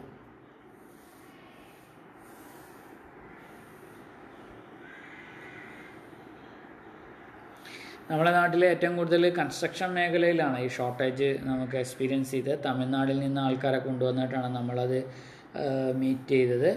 ഇപ്പോൾ നമ്മൾ ബംഗാളികളെ കൊണ്ടുവന്നിട്ടാണ് ഇത്തരം അതേപോലെ വൻതോതിലുള്ള മെറ്റീരിയൽസിൻ്റെ ലോഡിങ് അൺലോഡിങ് മേഖലകളിലൊക്കെ നമുക്ക് ഷോ ലേബർ ഷോർട്ടേജ് ഉണ്ടായിരുന്നു. നമ്മൾ ആ മേഖലയിൽ ട്രേഡ് യൂണിയൻസ് ശക്തമായതുകൊണ്ട് കേരളത്തിൽ നോക്ക് കൂലി അടക്കുന്നുണ്ട്. ഒരു സാധനം ഇറക്കണമെങ്കിൽ നോക്കി നിന്ന് അവർക്ക് കൂലി കിട്ടും, അവരെ കൊണ്ട് അവരത് ഇറക്കേണ്ട ആവശ്യമൊന്നുമില്ല. ട്രേഡ് യൂണിയൻസും ഒരു അർത്ഥത്തിൽ വളരെ ശക്തമാവുകയോ അല്ലെങ്കിൽ ഒരു നെഗറ്റീവ് രീതിയിലേക്ക്, ഈവൻ തൊഴിലാളി പാർട്ടിയുടെ നേതാക്കന്മാർ തന്നെ അത് വളരെ മോശം പ്രവണതയാണ്, വീർക്കാത്ത പണം വാങ്ങലാണ് എന്നൊക്കെ പറയുമെങ്കിലും പലപ്പോഴും ഗ്രൗണ്ട് റിയാലിറ്റിയിൽ ഇത്തരത്തിലുള്ള നോക്കുകൂലികളൊക്കെ ചിലയിടങ്ങളിലും ഇപ്പോഴും പ്രാവീണ്യ പ്രാബല്യത്തിലുണ്ട്. അത് നമ്മുടെ വ്യാവസായിക വളർച്ചയൊക്കെ വളരെ ദോഷകരമായി ബാധിക്കുന്നുണ്ട് എന്നാണ് പറഞ്ഞു വരുന്നത്. ഗൾഫ് കൺട്രീസിൽ ഇന്ത്യക്കാരുടെ അൺസ്കിൽഡ് ലേബേഴ്സിൻ്റെ ഈ കൺസ്ട്രക്ഷൻ മേഖലയിലേക്കാണ് ഏറ്റവും കൂടുതൽ പോയിക്കൊണ്ടിരുന്നത്. അവ അവിടെ ഷോർട്ടേജ് ഉണ്ടായതുകൊണ്ട് നമുക്ക് അങ്ങനെ മനസ്സിലാക്കാം. മറ്റൊന്ന് സ്കിൽഡ് ലേബേഴ്സാണ്, അതായത് ഈ ഐ ടി ട്രെയിനിങ് പോലുള്ള വിദ്യാഭ്യാസം വൊക്കേഷണൽ എഡ്യൂക്കേഷൻ കഴിഞ്ഞ് മൈഗ്രൻ്റ് ആയിട്ടുള്ള ആൾക്കാരാണ്. അവരെ പിന്നെ വെസ്റ്റ് ഏഷ്യയിൽ വളരെ സ്കിൽഡ് ജോബിലേക്ക് കയറുന്നതിന് ഈ ഒന്നോ രണ്ടോ വർഷത്തെ I I T I T C പഠനങ്ങൾ അവരെ സഹായിച്ചിട്ടുണ്ടായിരുന്നു. അപ്പോൾ അതുകൊണ്ട് ആ മേഖലയിൽ വൻതോതിലുള്ള ഒരു കുടിയേറ്റം ഇടക്കാലത്ത് കണ്ടിട്ടുണ്ടായിരുന്നു. സ്വാഭാവികമായിട്ടും ഒട്ടനവധി വൊക്കേഷണൽ ട്രെയിനിങ് സെൻറ്റേഴ്സ് കേരളത്തിലെ ഐ ടി സികൾ ഐ ടി ഐകൾ ധാരാളമായിട്ട് കാണാം. അതുപോലെ തന്നെ കമ്പ്യൂട്ടർ ടീച്ചിങ് ലേണിംഗ് സെൻറ്റേഴ്സൊക്കെ ഇഷ്ടം പോലെ വ്യാപകമാകുന്നതോട് കൂടിയിട്ടാണ് ഇത്തരം അൺസ്കിൽഡ് ലേബേഴ്സ് സ്കിൽഡ് ലേബേഴ്സിൻ്റെ വൻതോതിലുള്ള തൊഴിൽ ഓപ്പർച്യൂണിറ്റി വെസ്റ്റ് ഏഷ്യയിൽ കണ്ടിട്ടാണ് ജനങ്ങൾ വൻതോതിൽ ഇതിലേക്ക് മാറിയത്. ഈ സ്കിൽഡ് ലേബേഴ്സിൽ പ്രധാനമായിട്ടും construction related courses, motor operation, machine operation, welding, computer operation, catering, tailoring, technician, paramedical courses, ഇത്തരം കോഴ്സുകളിലാണ് പ്രധാനമായിട്ടും ഈ സ്കിൽഡ് ലേബേഴ്സ് കേരളത്തിൻ്റെ വൊക്കേഷണൽ എഡ്യൂക്കേഷൻ സിസ്റ്റത്തിൻ്റെ ഭാഗമായി കൊണ്ടുവരികയും അതിലൂടെ അവർക്ക് മറു രാജ്യങ്ങളിൽ പ്രത്യേകിച്ച് വെസ്റ്റ് ഏഷ്യയിൽ തൊഴിൽ നേടുന്നതിനും സാധ്യമാവുകയൊക്കെ ചെയ്തത്. അപ്പോൾ നമ്മൾ പറഞ്ഞു വരുന്നത് ഗൾഫ് ഇമ്പാക്റ്റ് എങ്ങനെ ഉണ്ടായിരുന്നു നമ്മൾ ലേബർ മാർക്കറ്റിലെന്നും അവരുടെ റെമിറ്റൻസ് എങ്ങനെ ഉണ്ടായിരുന്നു എന്നുള്ളതാണ്. അടുത്തൊരു ക്ലാസ്സോട് കൂടി നമ്മളിവിടെ കൺസെപ്ഷൻ, അസറ്റ്സ്, അതേപോലെ തന്നെ നമ്മുടെ കൾച്ചറലി ഒരുപാട് ഇമ്പാക്റ്റ് ഗൾഫ് മൈഗ്രേഷൻ സാധ്യമാക്കിയിട്ടുണ്ട്, ഇതിനെക്കുറിച്ച് ചർച്ച ചെയ്യാം. Thank you, have a nice day. നല്ല നമസ്കാരം എല്ലാവർക്കും. നമ്മൾ ഗൾഫ് മൈഗ്രേഷൻ്റെ ഇമ്പാക്റ്റിനെ കുറിച്ചാണ് ചർച്ച ചെയ്തുകൊണ്ടിരുന്നത്. അതിൻ്റെ ബി എ പ്രകാശ് എഴുതിയിട്ടുള്ള ആർട്ടിക്കിൾ ഇന്നലെ നമ്മൾ ഷെയർ ചെയ്തിരുന്നു. അതിൻ്റെ എക്കണോമിക് ഇമ്പാക്ട്സ് എങ്ങനെയായിരുന്നു, കേരള എക്സ്പീരിയൻസ് എന്താണ് എന്നാണ് നമ്മൾ ചെക്ക് ചെയ്തത്. മൈഗ്രേഷൻ്റെ ട്രെൻഡ്സ് എങ്ങനെയൊക്കെയായിരുന്നു, എത്രത്തോളം വിവാഹിതർ, അവിവാഹിതർ, കുടുംബങ്ങൾ, അവരുടെ റെമിറ്റൻസ് എങ്ങനെ ഉണ്ടായിരുന്നു, അതേപോലെ ലേബർ മാർക്കറ്റ് എന്ത് മാറ്റമാണ് ഉണ്ടായത്, നമ്മൾ ചില സെക്ടറുകളിലൊക്കെ വൻതോതിലുള്ള മാറ്റം ഉണ്ടായി. കൺസംഷൻ സേവിങ്സിനെ കുറിച്ചിട്ടാണ് പിന്നെ ഒരു കാര്യം നമുക്കിന്ന് ചർച്ച ചെയ്യാനുള്ളത്. ഗൾഫ് മൈഗ്രേഷന് ശേഷം ലേബർ മാർക്കറ്റിൽ വലിയ മാറ്റം ഉണ്ടായി എന്ന് നമ്മൾ പറഞ്ഞല്ലോ. അപ്പോൾ ഇൻവെസ്റ്റ്മെൻറ്റും കൺസംഷനും സേവിങ്സിലും ഒക്കെ എന്ത് മാറ്റങ്ങളാണ് ഉണ്ടായത് എന്ന് നമുക്കിതിനകത്ത് ചർച്ച ചെയ്യാം. Impacts on consumption, savings and investment. നിങ്ങൾക്കറിയാം, നമ്മളെ നാട്ടിലേക്ക് അയക്കുന്ന പണത്തിൻ്റെ, ഗൾഫ് വീടുകളിൽ ശ്രദ്ധിച്ച് നോക്കിയാൽ മനസ്സിലാവും, പണത്തിൻ്റെ വലിയൊരു ഭാഗം chunk position day to day ചെലവിന് വേണ്ടിയിട്ടാണ് ഉപയോഗപ്പെടുത്തുന്നത്. പലപ്പോഴും നിങ്ങൾ നമ്മൾ മോഹൻലാൽ മമ്മൂട്ടിയുടെ ഒരു സിനിമ ഉദാഹരിച്ചിരുന്നല്ലോ. അപ്പോൾ അതിനകത്ത് ആ സിനിമക്കകത്ത് വൃദ്ധനായ പിതാവ് ഗൾഫിൽ ജോലിയെടുത്ത് നാട്ടിൽ വിളിക്കുമ്പോൾ തങ്ങളോട് സംസാരിക്കാൻ പോലും സൗകര്യമില്ലാതെ അവിടെ മൊബൈലിൽ ഗെയിം കളിച്ചിരിക്കുന്ന മക്കളെക്കുറിച്ച് കാണിക്കുന്നുണ്ട്. അതല്ലെങ്കിൽ ജീവിതത്തിൻ്റെ സകല സുഖലോലുപതയും വിദ്യാഭ്യാസവും അവർക്ക് വേണ്ടി എല്ലാ ഭക്ഷണവും എല്ലാം നൽകുന്ന മനുഷ്യനെ പാടെ അവഗണിച്ച് കളയുന്ന സ്ഥിതിവിശേഷമുണ്ട്. ഇപ്പോൾ ഈ നാട്ടിലിരിക്കുന്ന ആൾക്കാർ മിക്കവാറും കുടുംബത്തിലെ കല്യാണങ്ങൾ അതല്ലെങ്കിൽ അവരുടെ നിത്യേന ചിലവുകൾ ചിലവ് എന്ന് പറയുന്നത് വളരെ ഭീമമായ തുക, വലിയൊരു സംഖ്യ തന്നെ പല വിധത്തിലുള്ള ഭക്ഷണ സാധനങ്ങളിലേക്കും സാധാരണ മനുഷ്യൻ്റെ പട്ടിണി മാറ്റാനും വിശപ്പകറ്റാനും വേണ്ടിയല്ല ഈ ലക്ഷോറിയസ് ആയിട്ടുള്ള ഫുഡിൻ്റെ പിറകെ പോകുന്നൊരു സ്ഥിതിവിശേഷമുണ്ട്. നോക്കൂ, നിങ്ങളിപ്പോൾ മലബാറിൽ കാണുന്ന വിധത്തിലുള്ള ഈ ഷവായി അതല്ലെങ്കിൽ ഷവർമ ഷോപ്പുകളുടെ എണ്ണം ഇത്രത്തോനം മറ്റ് പ്രദേശങ്ങളിൽ കാണാൻ കഴിയില്ല. ഈവൻ ചെറിയ ഗൾഫ് പോക്കറ്റുകളിൽ പോലും ഷവർമ സെൻ്ററുകളും അതുപോലെ തന്നെ ഷവായി പോലുള്ള അത് ഫുഡ് കൾച്ചറിൻ്റെ ഭാഗമാണ്, അത് ഗൾഫിൽ നിന്ന് കൊണ്ടുവന്നതാണ്. അത് ഉണ്ടാക്കപ്പെടുന്ന ഒരു സംസ്കാരമുണ്ട്, അമിതമായിട്ടുള്ള. അത് വിശപ്പടക്കാൻ വേണ്ടിയിട്ടല്ല, അത് മറിച്ച് വലിയ സംഖ്യ ഇത്തരം മേഖലകളിൽ വിനോദത്തിനും മറ്റു ലക്ഷറിയസ് ആയിട്ടുള്ള ജീവിതത്തിനും ലൈഫിനും വേണ്ടി വലിയ വാഹനങ്ങൾ വാങ്ങുന്നതിന്, വീട് മോടി കൂട്ടുന്നതിന്, ആർഭാടമായ വിവാഹങ്ങൾ നടത്തുന്നതിനൊക്കെയാണ് വലിയൊരു സംഖ്യ ഇവരുടെ വരുമാനം പോകുന്നത് എന്നാണ് നമ്മൾ മനസ്സിലാക്കുന്നത്. നമുക്കിതിൻ്റെ ഒരു കണക്കുകളിലേക്ക് നോക്കാം.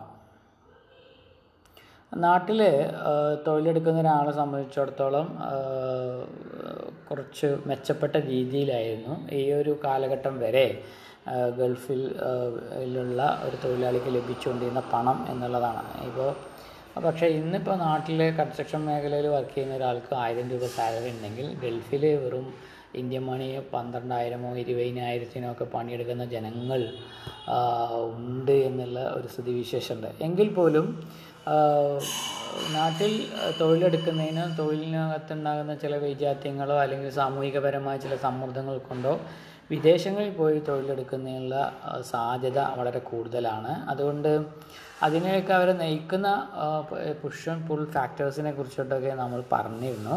അതിൽ ഇൻകം ജനറേഷൻ ഒരു വലിയ ഘടകമാണ്. ഏറ്റവും കൂടുതൽ ഇവരുടെ എക്സ്പെൻസ് കൺസംഷനെ കുറിച്ച് നമ്മൾ പറയുകയാണെങ്കിൽ ഇവരുടെ ചിലവ് എങ്ങനെയാണ് ഈ പണം ചിലവഴിക്കപ്പെടുന്നത് എന്നുള്ളതാണ്. പ്രധാനമായിട്ടും ഹയർ എക്സ്പെൻഡിച്ചർ ഓൺ ഫുഡാണ്, അതുപോലെ തന്നെ clothing, education, fuel, light, travel, entertainment, medical expenses. ഇതാണ് പ്രധാനമായിട്ടും. നമ്മൾ ഇതിലൊന്നും ഇൻവെസ്റ്റ്മെൻ്റ് ഇല്ല എന്നുള്ളതാണ്. ഓക്കെ, വിദ്യാഭ്യാസം ഒഴികെ മറ്റുള്ള എല്ലാ കാര്യങ്ങളും നമ്മൾ കിടമത്സരത്തിന് വേണ്ടി മാത്രമാണ്. നമ്മളിപ്പോൾ തൊട്ടടുത്ത ആൾ നിലത്ത് പിന്നെന്താ മുറ്റം ഫുള്ള് കോൺക്രീറ്റ് ചെയ്ത് അതിനകത്തെല്ലാം പൂച്ചെടികൾ വെട്ടി ലാൻഡ്സ്കേപ്പ് നടത്തുമ്പോൾ നമ്മളും അതേപോലെ ചെയ്യുന്നു. അവർ കാറ് ഒന്ന് മോഡൽ മാറ്റിയെടുക്കുമ്പോൾ നമ്മൾ മോഡൽ മാറ്റിയെടുക്കുന്നു. ഇതാണ് സ്ഥിതിവിശേഷം. അല്ലെങ്കിൽ ഭക്ഷണം, ഓരോ ദിവസവും ഭക്ഷണം വേസ്റ്റ് ചെയ്തുകൊണ്ടിരിക്കുകയാണ്. ലോകത്തിൻ്റെ ഒരു ലോകത്തിൻ്റെ അല്ല ഇന്ത്യയുടെ തന്നെ നാൽപ്പത് ശതമാനത്തിൽ കൂടുതൽ മനുഷ്യന്മാർ ഒരു നേരം ഒരു ഭക്ഷണം ഒരു നേരം ഭക്ഷണം പോലും ലഭ്യമല്ലാത്ത വലിയൊരു വിഭാഗമാണ് ഇന്ത്യയിലുള്ളത്.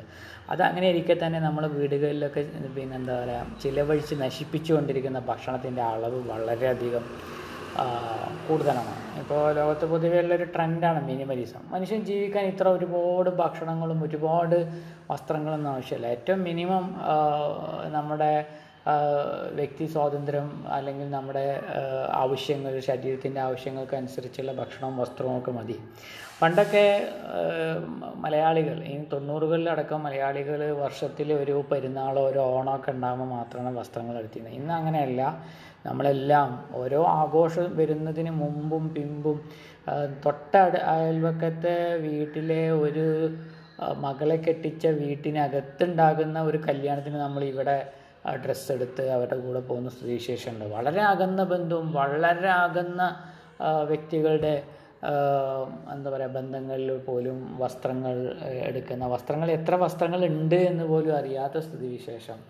അതേപോലെ കുറേ പേര് ഇപ്പോൾ കേരളത്തിലുള്ള ഒരു ട്രെൻഡ് നമ്മളെ ക്ലാസ്സുകളിലൊക്കെ നോക്കിയാൽ മനസ്സിലാവും, ആൺകുട്ടികളുടെ എണ്ണം വളരെ കുറവാണ്. അതിലൊരു കാരണം ഇവരൊക്കെ മിടുക്കന്മാരായി അവരൊക്കെ എൻജിനീയറിങ് കോളേജിലേക്ക് ചേക്കരുന്നതുകൊണ്ടാണ്. എൻജിനീയറിങ് കോളേജിലേക്ക് ഇവർ ചേക്കരുന്നത് അവർ മിടുക്കന്മാരായ പഠിതാക്കളായതുകൊണ്ടല്ല.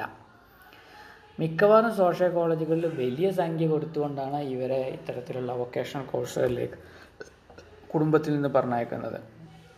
അപ്പോൾ ചില സിനിമകളിലുണ്ട്, എന്താണ് എൻജിനീയറിങ് പഠിച്ച ആൾക്കാരോട് ഇത്ര പുച്ഛം എന്നൊക്കെ ചോദിക്കുന്നുണ്ട്.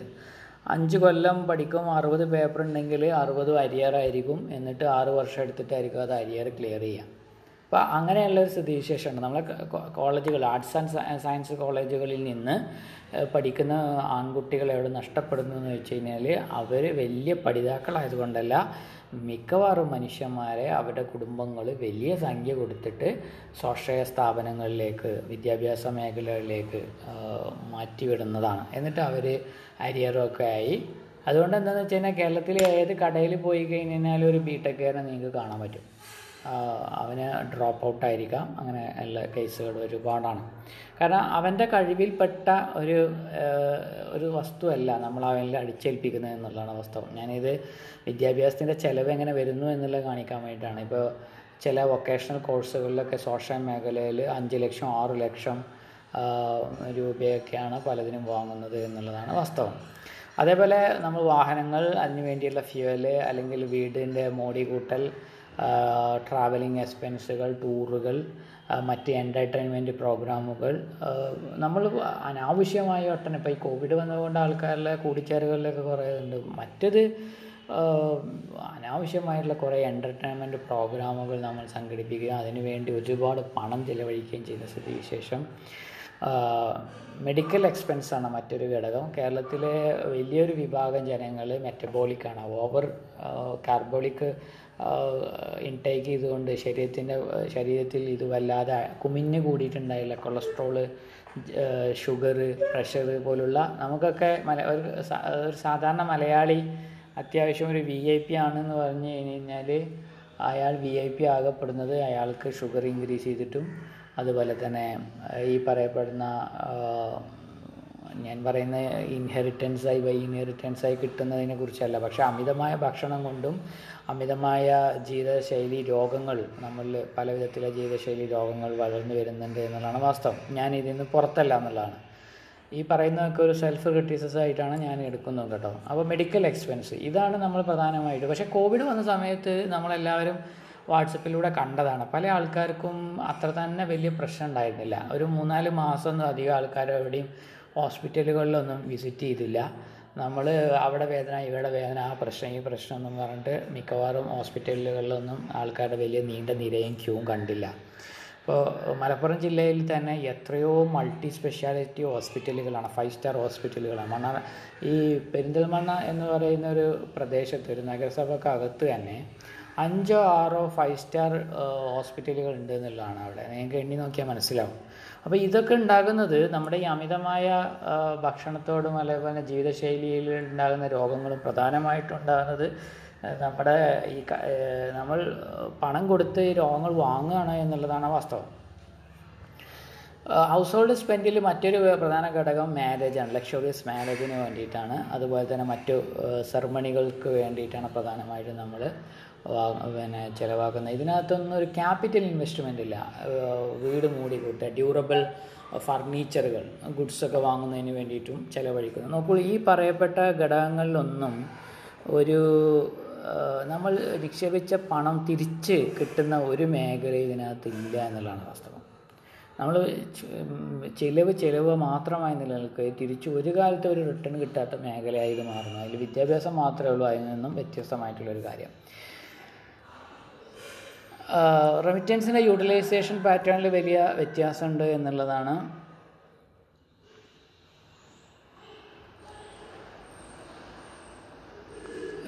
അത് നമ്മളിങ്ങനെ സർവേ നടത്തി അതിൻ്റെ കണക്കുകൾ പഠിക്കുകയാണെങ്കിൽ ബി എ പ്രകാശ് പറയുന്ന twenty one percentage as spend for purchasing or improving land. ഭൂമി വാങ്ങാനോ അല്ലെങ്കിൽ ഭൂമിയിൽ മറ്റ് പ്രവർത്തനങ്ങൾ നടത്തുന്നതിന്, മണ്ണ് പിന്നെ പിന്നെ കൃഷിക്ക് ഉപയോഗപ്പെടുത്തിയതിനൊക്കെയാണ് ഇരുപത്തൊന്ന് ശതമാനം നമ്മൾ ചിലവ് കഴിക്കുന്നതെന്നാണ് പറയുന്നത് ക്യാപിറ്റൽ ഇൻവെസ്റ്റ്മെൻറ്റിൽ. മറ്റൊന്ന് thirty six percentage used for construction work. Okay, വീട്ടിൽ നമ്മൾ ഇറക്കുന്ന, ഞാനും വീട് വെച്ചു, നിങ്ങൾക്ക് എല്ലാവർക്കും വീടുണ്ടാവും, പക്ഷേ നമ്മൾ വീട്ടിലിറക്കുന്ന ഓരോ രൂപയും ആ ഡെഡ് മണിയാണ്, അത് അവിടെ കിടക്കും. നമുക്ക് സത്യത്തിൽ അപോരം മോടി കുടിക്കുന്ന ഇലുമിനേഷൻ ബൾബൊക്കെ ഉള്ള ഒരു വീട്ടിൽ കിടന്നാലും ഈ ബൾബൊന്നും ഇല്ലാത്ത സാധാരണ ഒരു വീടിനകത്ത് കിടന്നാലും കിട്ടാവുന്നതും സൗകര്യങ്ങളൊക്കെ ഒന്നായിരിക്കും. പക്ഷേ മനുഷ്യർ വൻതോതിലുള്ള മോടി കുടി പിടിപ്പിക്കുന്നതിൻ്റെ പിറകെ പോയി ഒരുപാട് പണം അതിന് വേണ്ടി ചിലവഴിക്കുന്നുണ്ട്. ദെൻ മറ്റൊരു ചെലവ് നമുക്ക് improvement for purchasing of buildings ആണ് പ്രധാനമായിട്ടും ക്യാപിറ്റൽ ഇൻവെസ്റ്റ്മെൻറ്റിൽ പ്രധാനമായിട്ടും എങ്ങനെയാണ് പോകുന്നത്. അതേപോലെ ഗോൾഡ് ഓർണമെൻറ്റ്സ് വാങ്ങുന്നതിന് വേണ്ടി ചിലവഴിക്കുന്നു വലിയ സംഖ്യ, റീപേയ്മെൻറ്റ് ഓഫ് ലോൺസിന് വേണ്ടി ചിലവഴിക്കുന്നു. ടോട്ടൽ എക്സ്പെൻഡിച്ചറിലെ ഒരു വലിയ ഭാഗം ഇത്തരം ഗോൾഡ് ഓർണമെൻറ്റ്സ് വാങ്ങുന്നതിലും റീപേയ്മെൻറ്റിലുമാണ്. അപ്പോൾ ഗോൾഡ് ഓർണമെൻറ്റ്സ് വാങ്ങുന്നത് ഒരു തരത്തിലുള്ള ഇൻവെസ്റ്റ്മെൻ്റ് ആണ്. പണ്ട് ആൾക്കാർ പറഞ്ഞിരുന്നു ഇപ്പോൾ ഈ സ്വർണത്തിൻ്റെ വില ഒരു പവന് മുപ്പത്തി എട്ടായിരം നാൽപ്പതിനായിരത്തിന് അടുത്ത് വന്ന സമയത്ത് രണ്ട് ഒരു കൊല്ലം രണ്ട് കൊല്ലം മുന്നേ ഇരുപത്തിനാലായിരത്തിന് ഒരു പവൻ വാങ്ങി വെച്ച ആൾക്കാരെ സംബന്ധിച്ചിടത്തോളം നല്ല ലാഭമാണ്.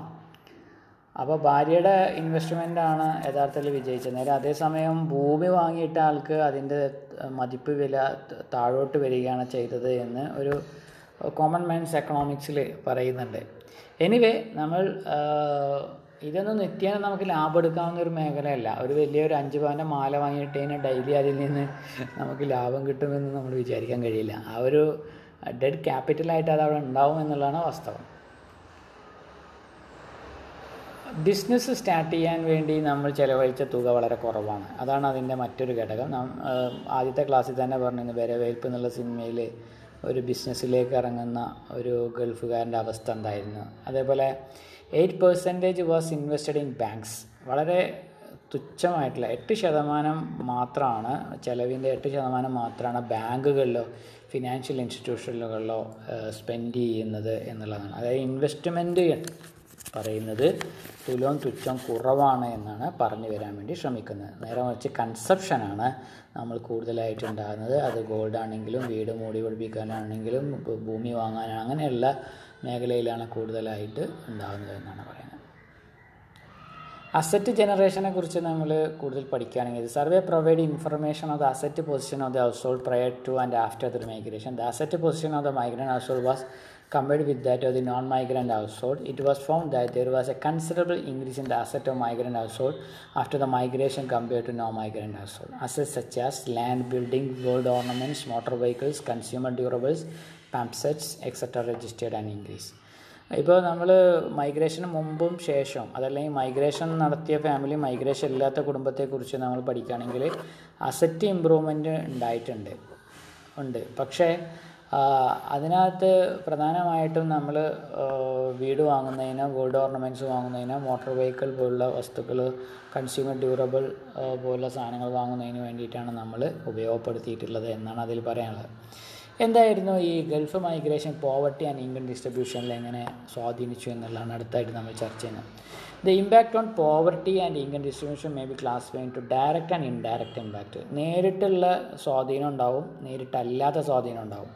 അതെന്താ നേരിട്ടുള്ള സ്വാധീനം നേരിട്ടല്ലാത്ത സ്വാധീനം? അതായത് പോവർട്ടി എറാഡിക്കേഷൻ എന്ന് പറയുന്ന സംഭവം നമ്മുടെ നാട്ടിലേക്ക് പണം വരുമ്പോൾ ആ തൊഴിൽ ആ പണം പിന്നെ മറ്റുള്ളവരിലേക്ക് എത്തിക്കുന്ന ഒരു സ്ഥിതിവിശേഷമാണ്. നേരിട്ട് പട്ടിണി മാറ്റുന്ന ഒരു സ്ഥിതിവിശേഷം. മറിച്ച് തൊഴിലെടുത്ത് അതിലൂടെ ജനങ്ങൾക്ക് കൂടുതൽ സാധ്യത, കൂടുതൽ പിന്നെ തൊഴിലവസരങ്ങൾ, കൂടുതൽ ബിസിനസ്, കൂടുതൽ ക്രയവിക്രയങ്ങൾ, കൂടുതൽ വേജ്, ഇതൊക്കെ ഉണ്ടാകുന്ന ഒരു ഇമ്പാക്റ്റ്. ഡയറക്റ്റ് ഇമ്പാക്റ്റ് എന്ന് പറഞ്ഞാൽ നേരിട്ട് ഈ മൈഗ്രൻ്റ് ലേബറുടെ വീട്ടിലേക്ക് അവൻ പണം അയക്കുന്നു, കുടുംബത്തിൽ ശാന്തിയും സമാധാനവും സമ്പൽ സമൃദ്ധി ഉണ്ടായിരുന്നു. Indirect impact includes all those spills over effects such as increase in wages, employment opportunities, കൂലി വർദ്ധിക്കുന്നു, തൊഴിലവസരങ്ങൾ കൂടുന്നു, ഭൂമിയുടെ വില വർദ്ധിക്കുന്നു, കൺസ്യൂമർ ഐറ്റംസ്. ഇപ്പോൾ ഞാൻ ഗൾഫിൽ പോയിട്ടില്ലെങ്കിൽ എൻ്റെ കയ്യിൽ പത്ത് സെൻറ്റ് സ്ഥലമുണ്ട്. അപ്പോൾ ഒരു ഗൾഫുകാരൻ വന്നിട്ട് ആ ഓരോ സെൻറ്റിനും രണ്ട് ലക്ഷം രൂപ വെച്ച് വാങ്ങുകയാണെങ്കിൽ അതുവരെ ഒരു ലക്ഷം രൂപ ഉണ്ടാകുന്ന സാധനത്തിന് രണ്ട് ലക്ഷം അതിന് ഇരട്ടി വില വർദ്ധിക്കുകയാണ്. അപ്പോൾ ഞാൻ അതിൻ്റെ ഒരു ഇൻഡയറക്റ്റ് ഇമ്പാക്റ്റ് ഉള്ള ആളാണ് എന്ന് നമുക്ക് പറയാം. അതുപോലെ തന്നെ ലാൻഡിൻ്റെ ഭൂമിയുടെ വില വർദ്ധിക്കുന്ന പോലെ കൺസ്യൂമർ ഐറ്റംസിൻ്റെ വില വർദ്ധിക്കുന്നു. അതേപോലെ സർവീസ് സെക്ടറുടെ വിപുലപ്പെടുന്നു. The impact has affected the welfare of the migrant and non migrant also differently. ഈ ഇമ്പാക്റ്റ് രണ്ട് കുടുംബങ്ങളെയും വ്യത്യസ്തമായിട്ടാണ് ബാധിക്കുക. അപ്പോൾ ഭൂമിയുടെ വില വർദ്ധിക്കുന്നു എന്നുള്ളത് നമുക്കൊരു നേട്ടമാണ്. അതേസമയം ഞാൻ ഭൂമി വാങ്ങാൻ പോകുമ്പോൾ തൊട്ടപ്പുറത്തെ ഗൾഫുകാരൻ രണ്ട് ലക്ഷം കൊടുത്ത് വാങ്ങാൻ നിൽക്കുക, ഞാൻ ഒരു ലക്ഷം രൂപയുമായിട്ട് ആ ഭൂമിയുടെ യഥാർത്ഥ വിലയുമായി ചെന്ന് കഴിഞ്ഞ് കഴിഞ്ഞാൽ രണ്ട് ലക്ഷം രൂപ പറയുന്ന ആൾക്കാർക്കും ഇതിൻ്റെ ഓണർ ഈ ഭൂമിയുടെ ഉടമസ്ഥന് അത് വിൽക്കുക. സ്വാഭാവികമായിട്ടും ഞാനും എൻ്റെ പത്ത് ലക്ഷം അങ്ങനെ നിൽക്കേണ്ടി വരും, എനിക്ക് ഭൂമി കിട്ടാത്ത സ്ഥിതി വിശേഷം ഉണ്ടാവും.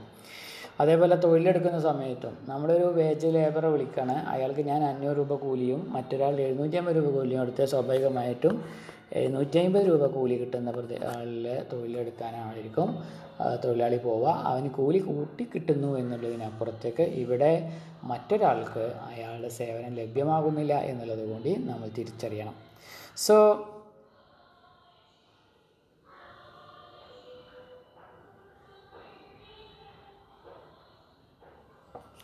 നമ്മൾ പിന്നെ ആയിരത്തി തൊള്ളായിരത്തി എഴുപത്തേഴ് എഴുപത്തെട്ട് കാലഘട്ടങ്ങളിലാണ് ഈ മൈഗ്രൻ്റ് ലേബേഴ്സിനെ കുറിച്ചുള്ളൊരു സർവേ ബി എ പ്രകാശിൻ്റെ നേതൃത്വത്തിൽ നടത്തിയതെന്ന് പറയുന്നത്. അപ്പോൾ മൈക്രോ ലെവൽ അതിനെക്കുറിച്ച് പഠിക്കുന്ന സമയത്ത് നമുക്ക് മനസ്സിലാവുന്നൊരു കാര്യം, ഈ മൈഗ്രൻസിൽ പ്രധാനമായിട്ട് പൂവർ ഫാമിലീസാണ്, ഏറ്റവും ദരിദ്രരായിട്ടുള്ള കുടുംബങ്ങളിൽ നിന്നുള്ള അംഗങ്ങളാണ് ഇത്തരത്തിലുള്ള ഗൾഫിലേക്ക് ചേക്കേറിയത്, പ്രത്യേകിച്ച് ഗ്രാമങ്ങളിലുള്ള.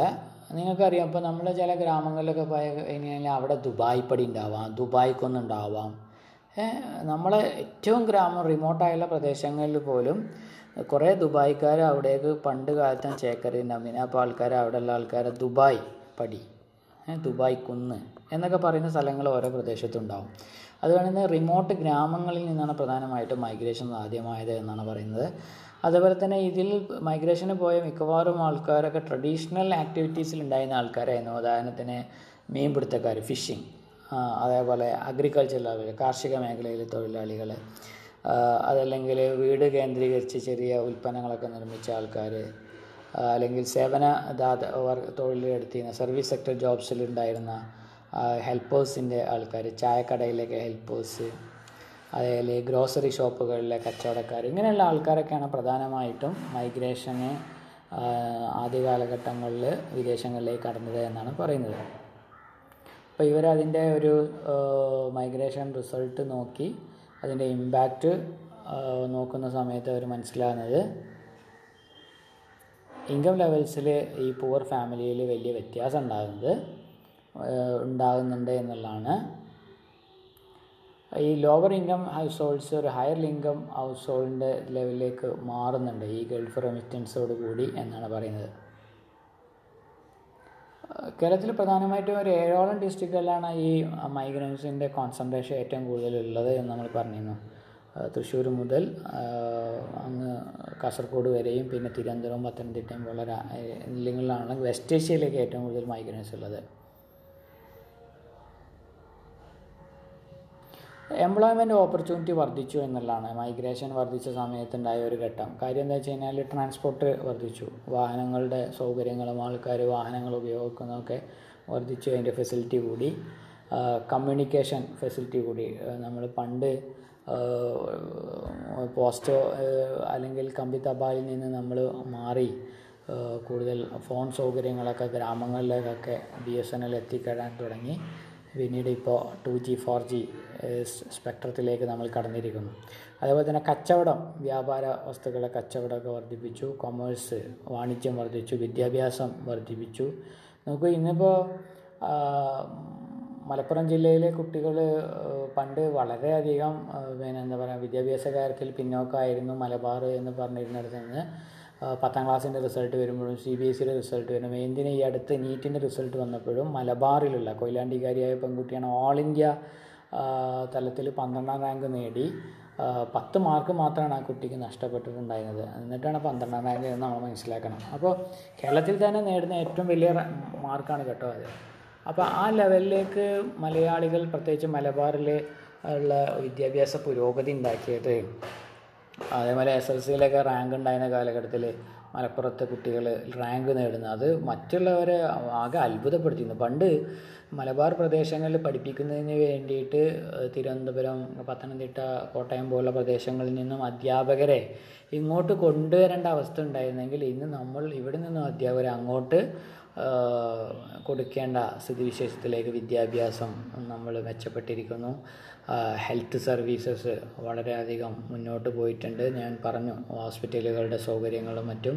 അതേപോലെ ബാങ്കിങ് സെക്ടർ, നമ്മൾ ഏത് ഗ്രാമങ്ങളിലും ഇത്തരം കോപ്പറേറ്റീവ് ബാങ്കുകളും മറ്റു നാഷണലൈസ്ഡ് ബാങ്കിൻ്റെയും ബ്രാഞ്ച് നമുക്ക് കാണാൻ കഴിയും ഏത് വലിയ ഗ്രാമത്തിൽ ചെറിയ ഗ്രാമത്തിൽ പോയാലും. സോ വേജ് റൈറ്റിൽ വലിയ മാറ്റം ഉണ്ടായിട്ടുണ്ട്, കാഷ്വൽ വർക്കേഴ്സിൻ്റെ വേജ് റൈറ്റിൽ വലിയ മാറ്റം ഉണ്ടായിട്ടുണ്ട്. അതേപോലെ റെമിറ്റൻസിന് ഇപ്പോൾ വേജ് റൈറ്റിൽ മാറ്റം ഉണ്ടാകുന്ന വെച്ച് കഴിഞ്ഞാൽ ഒരു തെങ്ങുമ്മ കയറാൻ നാൽപ്പത് രൂപയായിരുന്നു നമ്മളെ വീടിൻ്റെ അടുത്ത് കേട്ടോ. അപ്പോൾ എൻ്റെ കാക്ക ഗൾഫിൽ നിന്ന് ഓൻ ഗൾഫിൽ തന്നെയാണ്. അപ്പോൾ ഓന് ഈ ഒരാൾ ആൾ എക്സ് എന്ന് പറയാം, എക്സ് എന്ന് പറഞ്ഞ ആളെ പണിക്ക് വിളിച്ചു. അപ്പോൾ എക്സിനോട് തെങ്ങുമ്മ കയറാൻ പറഞ്ഞു. ഓന് രണ്ട് തെങ്ങുമ്മ കയറിയിട്ട് ഓന് അമ്പത് റുപ്യ കൊടുത്തു, അമ്പത് ഒമ്പത് നൂറ് റുപ്യ കൊടുത്തു. ഓക്കെ, അതോടുകൂടി എക്സ് എന്താക്കി അദ്ദേഹത്തിൻ്റെ തെങ്ങുമ്മ കയറാനുള്ള കൂലി അമ്പത് രൂപയാക്കി, ഒരു തെങ്ങുമ്മ കയറാൻ അമ്പത് രൂപയാക്കി. നമ്മൾ രണ്ട് തെങ്ങുമ്മ കയറി എൺപത് കൊടുത്തിരുന്നത് ഗൾഫുകാരൻ വന്ന് അത് നൂറാക്കി. സ്വാഭാവികമായിട്ടും അദ്ദേഹത്തിൻ്റെ വരുമാനത്തിൽ വർധന ഉണ്ടായി. പക്ഷേ സാധാരണക്കാരായ നമ്മൾക്ക് ഈ ഒരു എന്താ പറയുക ഇൻക്രീസ് പലപ്പോഴും വലിയ ഫിക്സഡ് ഇൻകം ഉള്ള ആൾക്കാരെ, അതായത് നിശ്ചിത വരുമാനമുള്ള ആൾക്കാരെ സംബന്ധിച്ചിടത്തോളം പെട്ടെന്ന് എക്സ് തെങ്ങുമ്പോൾ കയറാനുള്ള വില വർദ്ധിപ്പിക്കുമ്പോൾ നമ്മളെ അത് ബാധിക്കുന്നു എന്നുള്ളതാണ്. അതേസമയം അദ്ദേഹത്തിൻ്റെ വരുമാനം അദ്ദേഹത്തിന് വേജ് വർദ്ധിച്ചു കൊടുക്കുന്നു എന്നുള്ളതാണ്. ഞാനൊരു ഉദാഹരണം പറഞ്ഞു മാത്രം. So the wage right have result in the increase in income levels of poor people in Kerala.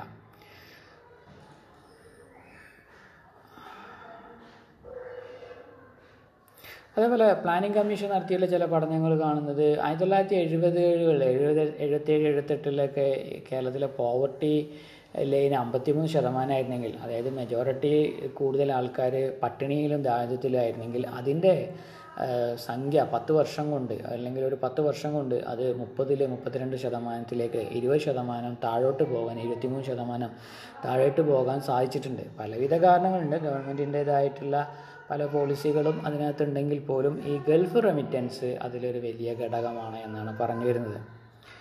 So ഇപ്പോഴും കേരളത്തിലെ പോവർട്ടി ലൈൻ എന്ന് പറയുന്നത് ഒരു പത്ത് ശതമാനമാണെന്ന് വിചാരിക്കുക. അതിനകത്ത് നമ്മൾ ആ പോവർട്ടി ലൈൻ താഴ്ത്തി കൊണ്ടുവരുന്നതിൽ ഗൾഫ് റെമിറ്റൻസ് വലിയ ഒരു സാധ്യത നൽകുന്നുണ്ട് എന്നാണ് അതുമായി പറയാനുള്ളത്. ഭൂമിയുടെ വില വർദ്ധിക്കുക എന്നുള്ളത് നമ്മൾ പറഞ്ഞു, വേജ് വർദ്ധിക്കും എന്നുള്ളത് ഞാൻ പറഞ്ഞു.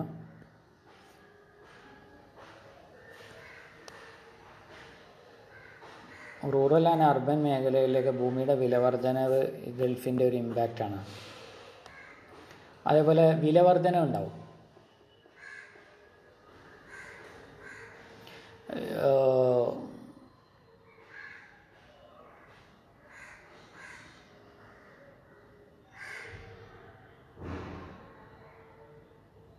ഇതാണ് ഇതിൻ്റെ പോവർട്ടി എറാഡിക്കേഷൻ അതേപോലെ മറ്റ് മേഖലകളിലെ ഇമ്പാക്റ്റുകൾ പ്രധാനമായിട്ടും നമ്മൾ കാണുന്ന മാറ്റങ്ങൾ ഇതൊക്കെയാണ്. പിന്നീട് കൺസ്ട്രക്ഷൻ മെറ്റീരിയലിൻ്റെ വില വർദ്ധിക്കും, കൺസ്യൂമർ ഗുഡ്സിൻ്റെ വില വർദ്ധിക്കും, ഫുഡ് പ്രൊഡക്ട്സിൻ്റെ വില വർദ്ധിക്കും, റെൻ്റ് റേറ്റ്സ് വർദ്ധിക്കും, increase in charges of health, നമ്മൾ നിത്യമായിട്ടുള്ള രോഗം അതേപോലെ ഹോസ്പിറ്റൽ സന്ദർശനം അതിനൊക്കെയുള്ള ചിലവ് വർദ്ധിക്കും, വിദ്യാഭ്യാസ മേഖലയിൽ കൂടുതൽ പണം നിക്ഷേപിക്കും, ട്രാൻസ്പോർട്ടേഷനിൽ വലിയ സംഖ്യ നിക്ഷേപിക്കും. ഇങ്ങനെയാണ് പ്രധാനമായിട്ടും പിന്നെ ഇത്തരം മേഖലകളിലൊക്കെയാണ്. ഇപ്പോൾ നമ്മുടെ നാട്ടിലൊക്കെ കോഴ കൊടുക്കാതെ എയ്ഡഡ് കോളേജ് സ്കൂളുകളിലൊക്കെ വളരെ അപൂർവ സ്ഥാപനങ്ങൾ മാത്രമേ ഉള്ളൂ പണം വാങ്ങാത്തുണ്ടാവുക. അപ്പോൾ ഒരു ടീച്ചർ പോസ്റ്റിന് ലക്ഷങ്ങൾ വാങ്ങുന്ന സ്ഥാപനങ്ങളുണ്ടാവും. അപ്പോൾ ചില ഗൾഫ് മൈഗ്രൻസിൻ്റെ മക്കളൊക്കെ ഉണ്ടെങ്കിൽ അയാളത് മോഹവില കൊടുത്തിട്ട് ആ പോസ്റ്റാണ് വാങ്ങിക്കൊടുക്കും. അപ്പോൾ ഇങ്ങനെ മോഹവില കൊടുത്ത് വാങ്ങാൻ കഴിയാത്ത നല്ല കഴിവും പ്രാപ്തിയുള്ള ആൾക്കാർ പുറത്ത് നിൽക്കുമ്പോഴായിരിക്കും ആ പിതാവിൻ്റെ കയ്യിൽ പണമുണ്ട് എന്നുള്ളതിൻ്റെ പേരിൽ മാത്രം ചില ആൾക്കാർ സർവീസിൽ കയറുന്ന സ്ഥിതി വിശേഷം. സോ അതൊക്കെയാണ് ഇതിൻ്റെ ഏറ്റവും വലിയ എന്താ പറയുക നെഗറ്റീവ് ഇമ്പാക്റ്റ് എന്ന് പറയാം. റീജിയണൽ എക്കോണമിയിൽ ഉണ്ടാക്കിയുള്ള മാറ്റങ്ങളെക്കുറിച്ചാണ് ഇനി നമ്മൾ ചർച്ച ചെയ്യുന്നത്.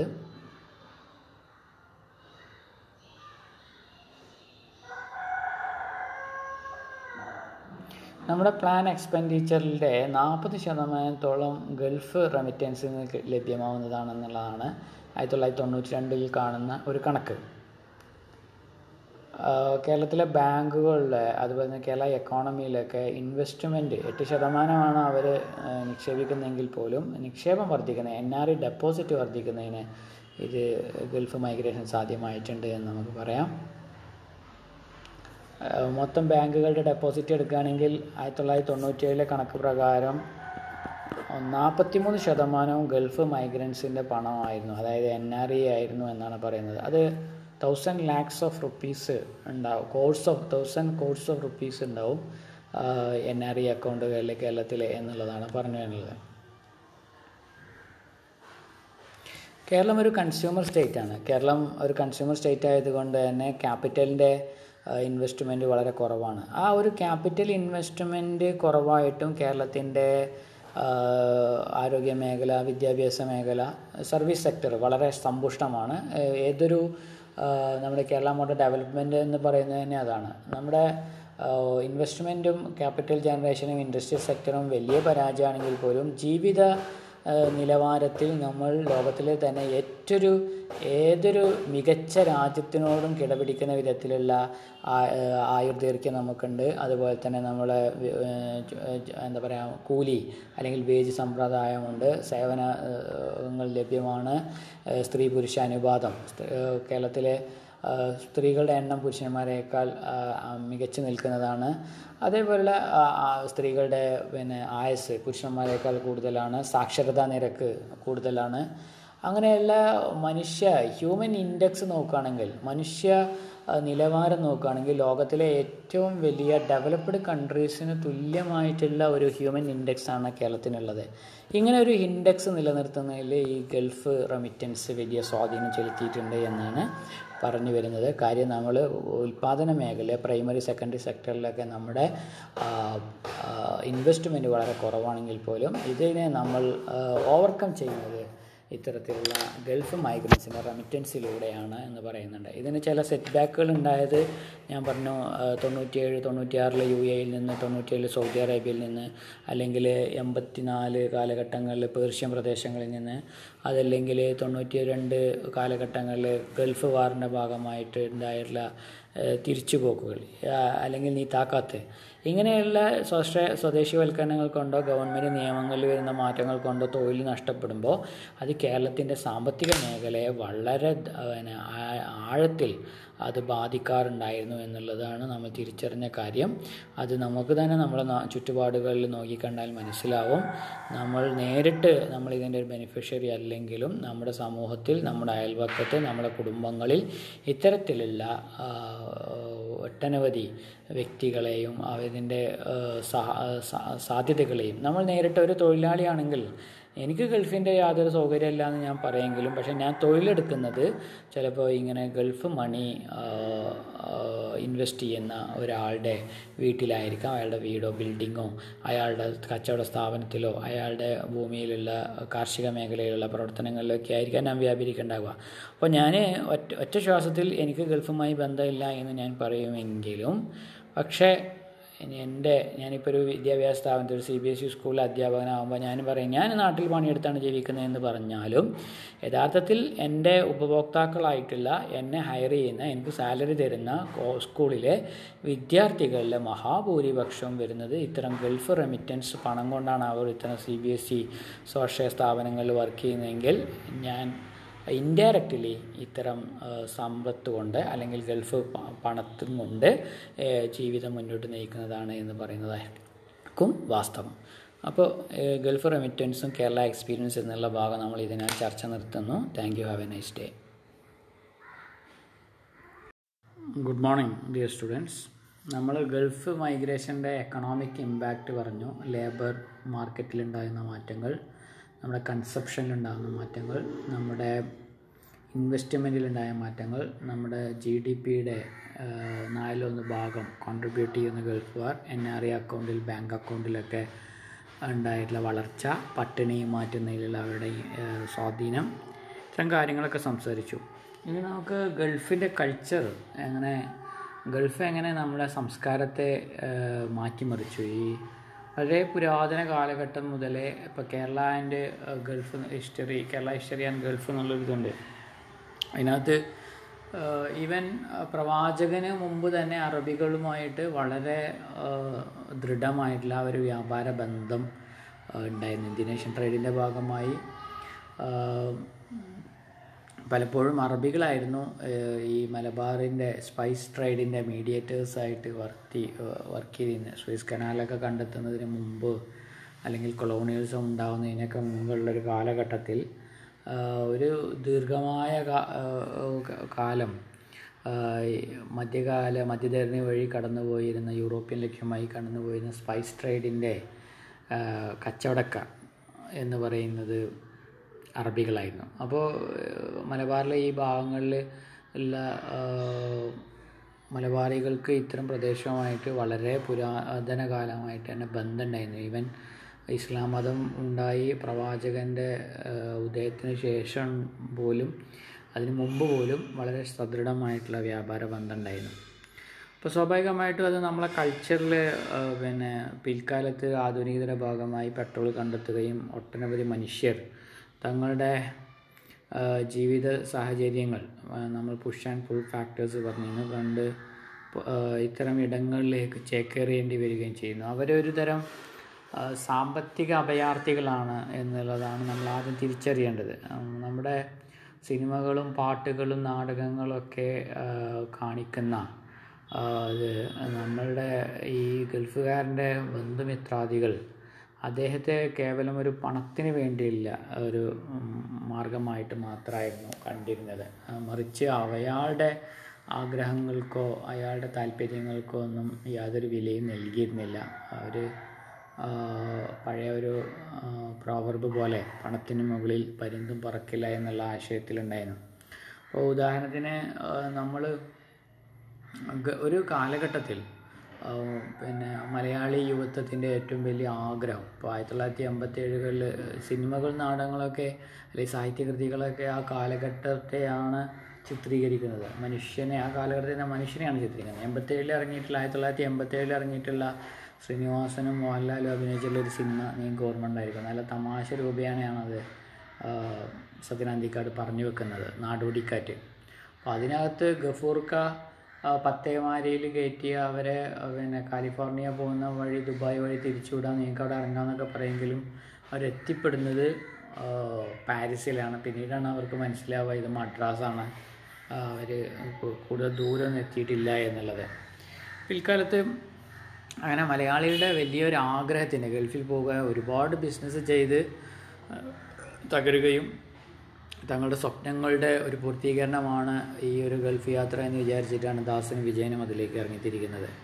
ആ സിനിമ നന്നായി പിക്ചറൈസ് ചെയ്തിട്ടുണ്ട്. നോക്കൂ, അതൊരു മലയാളിയുടെ മനസ്സിൻ്റെ ഏറ്റവും ആത്യന്തികമായ ലക്ഷ്യം ഈ ഗൾഫായി തിരികയും അതിൻ്റെ പേരിൽ ഒട്ടനവധി റാക്കറ്റുകളൊക്കെ വളർന്നു വരികയും ചെയ്യുന്ന ഒരു സ്ഥിതിവിശേഷം. എന്തായാലും ഇത്തരം കഥകളും സാഹിത്യങ്ങളും കവിതകളും പാട്ടുകളൊക്കെ ഒട്ടനവധി നമ്മളെ ചുറ്റുപാടിൽ നിന്ന് കാണാൻ കഴിയും. ഇപ്പോൾ ഒരു കാലഘട്ടത്തിൽ പ്രധാനപ്പെട്ട നമ്മൾ ഇന്ന് ഈ വാട്സപ്പും ഫേസ്ബുക്കൊക്കെ സോഷ്യൽ മീഡിയയൊക്കെ വിപുലമാവുന്നതിന് മുമ്പ് ആയിരത്തി തൊള്ളായിരത്തി എഴുപതുകളിലൊക്കെ മാസത്തിൽ അല്ലെങ്കിൽ രണ്ട് മാസം മൂന്ന് മാസം കൂടുമ്പോൾ ഒരു കത്താണ് അയക്കുന്നത്. ആ കത്ത് കിട്ടിയായി തിരിച്ച് മറുപടി കിട്ടാൻ വേണ്ടി മാസങ്ങളോളം അഞ്ചും ആറും മാസമൊക്കെ ഭാര്യയും ഭർത്താവും അല്ലെങ്കിൽ കുടുംബ ബന്ധങ്ങളിലുള്ള ബന്ധങ്ങൾ കാത്തിരിക്കേണ്ടി വരുന്ന സ്ഥിതിവിശേഷം ഉണ്ടാകും. അപ്പോൾ ഈവൻ തങ്ങൾക്ക് നഷ്ടപ്പെടുന്ന പ്രണയം, തങ്ങൾക്ക് നഷ്ടപ്പെടുന്ന ദിനരാത്രങ്ങൾ, തങ്ങളുടെ യുവത്വം, അതല്ലെങ്കിൽ തൻ്റെ ഭർത്താവിൻ്റെ സാമീപ്യം, ഇതിനൊക്കെക്കുറിച്ച് വ്യാകുലപ്പെടുന്ന ഒരു കൂട്ടം പാട്ടുകൾ തന്നെ മലയാളത്തിൽ ഉണ്ടായിട്ടുണ്ട്. അതിനെ നമ്മൾ കത്ത് പാട്ടുകൾ എന്ന് പറയും, ദുബായ് കത്ത് പാട്ടുകൾ, ലെറ്റർ സോങ്സ് എന്ന് ഇംഗ്ലീഷിൽ പറയും. അപ്പോൾ ഈ ഒരു തരം കത്ത് പാട്ടുകൾ, you know the sung curing voices where women toll their husbands of loneness, passing youth, the empty conjugal bed and children who only know their fathers through photo albums. തങ്ങളുടെ പിതാവിനെ ഫോട്ടോയിലൂടെ മാത്രം തിരിച്ചറിയുന്ന മക്കൾ. അപ്പോൾ അത്തരത്തിലുള്ള ജീവിതത്തിൻ്റെ വിരഹത്തെ വളരെ മനോഹരമായി കാണിക്കുന്ന മാപ്പിളപ്പാട്ടിൻ്റെ തന്നെ ഒരു ബ്രാഞ്ചായി ഈ കത്തുപാട്ടുകൾ മാറുകയുണ്ടായി. പലപ്പോഴും കത്തുപാട്ടുകൾ വളരെ ഡെസ്പറേറ്റ് ആയുള്ള ഒരു ഭാര്യയുടെ ശബ്ദത്തിലൂടെയാണ് അത് ചോദിക്കുന്നത്. Can I see your face before I die or join you in Abu Dhabi with its camel camels and lovely sunsets.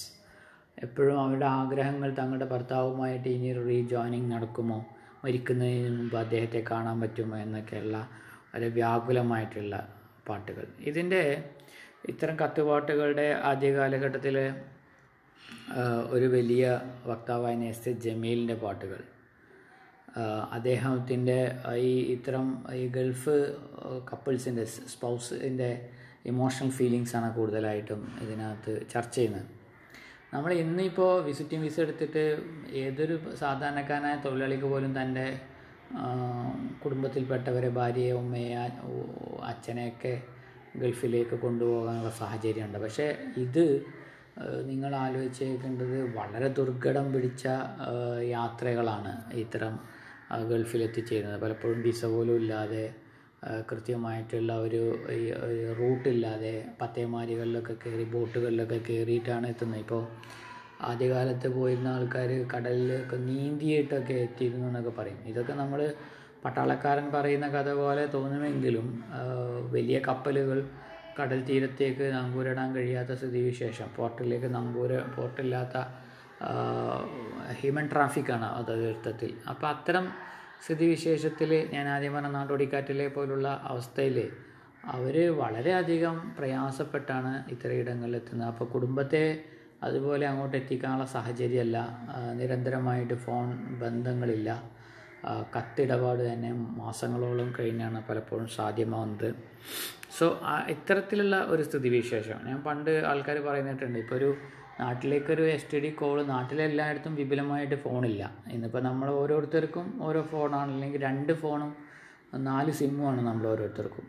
നമുക്ക് വാട്സപ്പിൽ വീഡിയോ കോൾ അടക്കം സാധ്യമാണ്. അതുകൊണ്ട് കുറേയൊക്കെ ഓരോ പ്രയാസങ്ങളും പ്രശ്നങ്ങളും നമുക്കറിയാം. പണ്ട് നമ്മുടെ മമ്മൂട്ടിയുടെ കഥാപാത്രം പറയുന്ന പോലെ, പത്തേമാരിൽ പറയുന്ന പോലെ, ജനങ്ങൾക്ക് സ്യൂട്ടും കോട്ടും കണ്ണടയും അത്തറും റൈബൺ ഗ്ലാസും മാത്രമേ അറിയുള്ളൂ. അവൻ ഇവരുടെ ജീവിക്കുന്ന യഥാർത്ഥ ജീവിതത്തെ കാണുന്നില്ല. ഇപ്പോൾ വാട്സപ്പിൽ വീഡിയോ കോൾ ഉള്ളതുകൊണ്ട്, അതല്ലെങ്കിൽ ഫേസ്ബുക്കിലൊക്കെ നിരന്തരമായി ആൾക്കാർ ഇടപെടുന്നതുകൊണ്ട് ജീവിത സാഹചര്യങ്ങളെ അറിയാൻ പറ്റും. പക്ഷേ ഈ പിന്നെന്താ പൊന്ന് വിളയിക്കുന്ന അറേബ്യയെക്കുറിച്ചുള്ള മലയാളി യുവത്വത്തിൻ്റെ ഈ വലിയ ആഗ്രഹം, ജോലിക്ക് വേണ്ടിയിട്ടുള്ള തൻ്റെ തങ്ങളുടെ കുടുംബത്തിൻ്റെ പട്ടിണി മാറ്റാൻ വേണ്ടിയിട്ടുള്ള ഈ കടുത്ത തീരുമാനമെടുക്കലും പിന്നെ ദുർഘടമായ പാത താണ്ടലൊക്കെ ആദ്യമായിട്ട് എഴുതുന്നത് എം ടി വാസുദേവൻ നായരുടെ വിൽക്കാനുണ്ട് സ്വപ്നങ്ങൾ എന്ന് പറയുന്ന അതിനകത്താണ്, ഡ്രീംസ് ഫോർ സെയിൽ, ആയിരത്തി തൊള്ളായിരത്തി എൺപതുകളിലാണ്.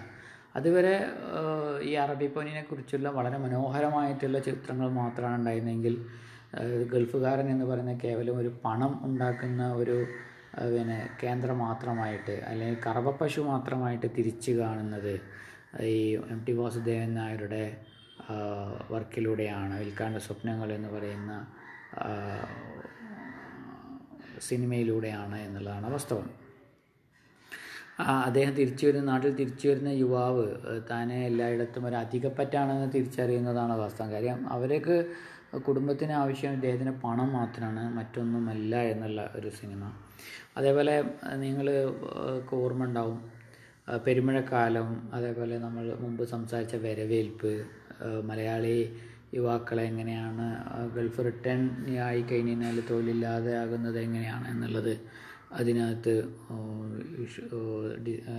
സംസാരിക്കുന്നുണ്ട്. ഏറ്റവും അവസാനം നമ്മളെല്ലാം സെലിബ്രേറ്റ് ചെയ്യപ്പെട്ട ഈ അടുത്ത കാലത്ത് പൃഥ്വിരാജ് നായകനായി അഭിനയിച്ച ആടുജീവിതം, ബെന്യാമിൻ്റെ ആടുജീവിതം, അത് നോവലാണെങ്കിലും സിനിമയാണെങ്കിലും മലയാളികൾ ബഹ്റൈനിലാണെന്ന് തോന്നുന്നു അകപ്പെടുന്ന ഒരു യുവാവ്, അദ്ദേഹം ഈ ആട്ടുംപറ്റങ്ങളെ നോക്കുന്ന ഒരു ഇതിനകത്ത് പെടുകയും ആടുകൾക്ക് സമാനമായ ഒരു ജീവിതം നയിക്കേണ്ടി വരികയും ചെയ്യുന്ന വളരെ കരളലയിപ്പിക്കുന്ന ഒരു സിനിമ.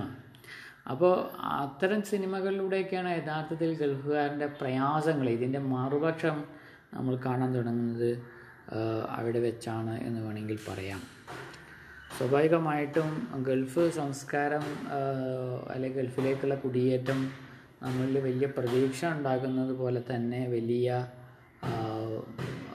സാമൂഹിക ബന്ധങ്ങളിലും കുടുംബ ബന്ധങ്ങളിലൊക്കെ വലിയ വിള്ളലുകളും ഇതുണ്ടാക്കപ്പെടുന്നുണ്ട് എന്നുള്ളതാണ് വാസ്തവം. ഇന്ന് വാട്സപ്പും അതല്ലെങ്കിൽ ഫേസ്ബുക്കും സോഷ്യൽ മീഡിയയൊക്കെ സജീവമായ കാലഘട്ടത്തിൽ നമുക്ക് അത് അത്ര തന്നെ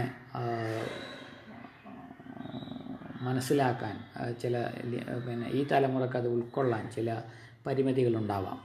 ഇപ്പോൾ ആടുജീവിതത്തിൽ ബെന്യാമിൻ പറയുന്നത് നമ്മുടേതായ നമ്മുടേതായ അല്ലാത്ത ഒരു കാര്യത്തെ നമ്മൾ വിശ്വസിക്കുക എന്ന് പറയുന്നത് നമുക്ക് അപ്രാപ്യമായിട്ടുള്ള ഒന്നാണ്.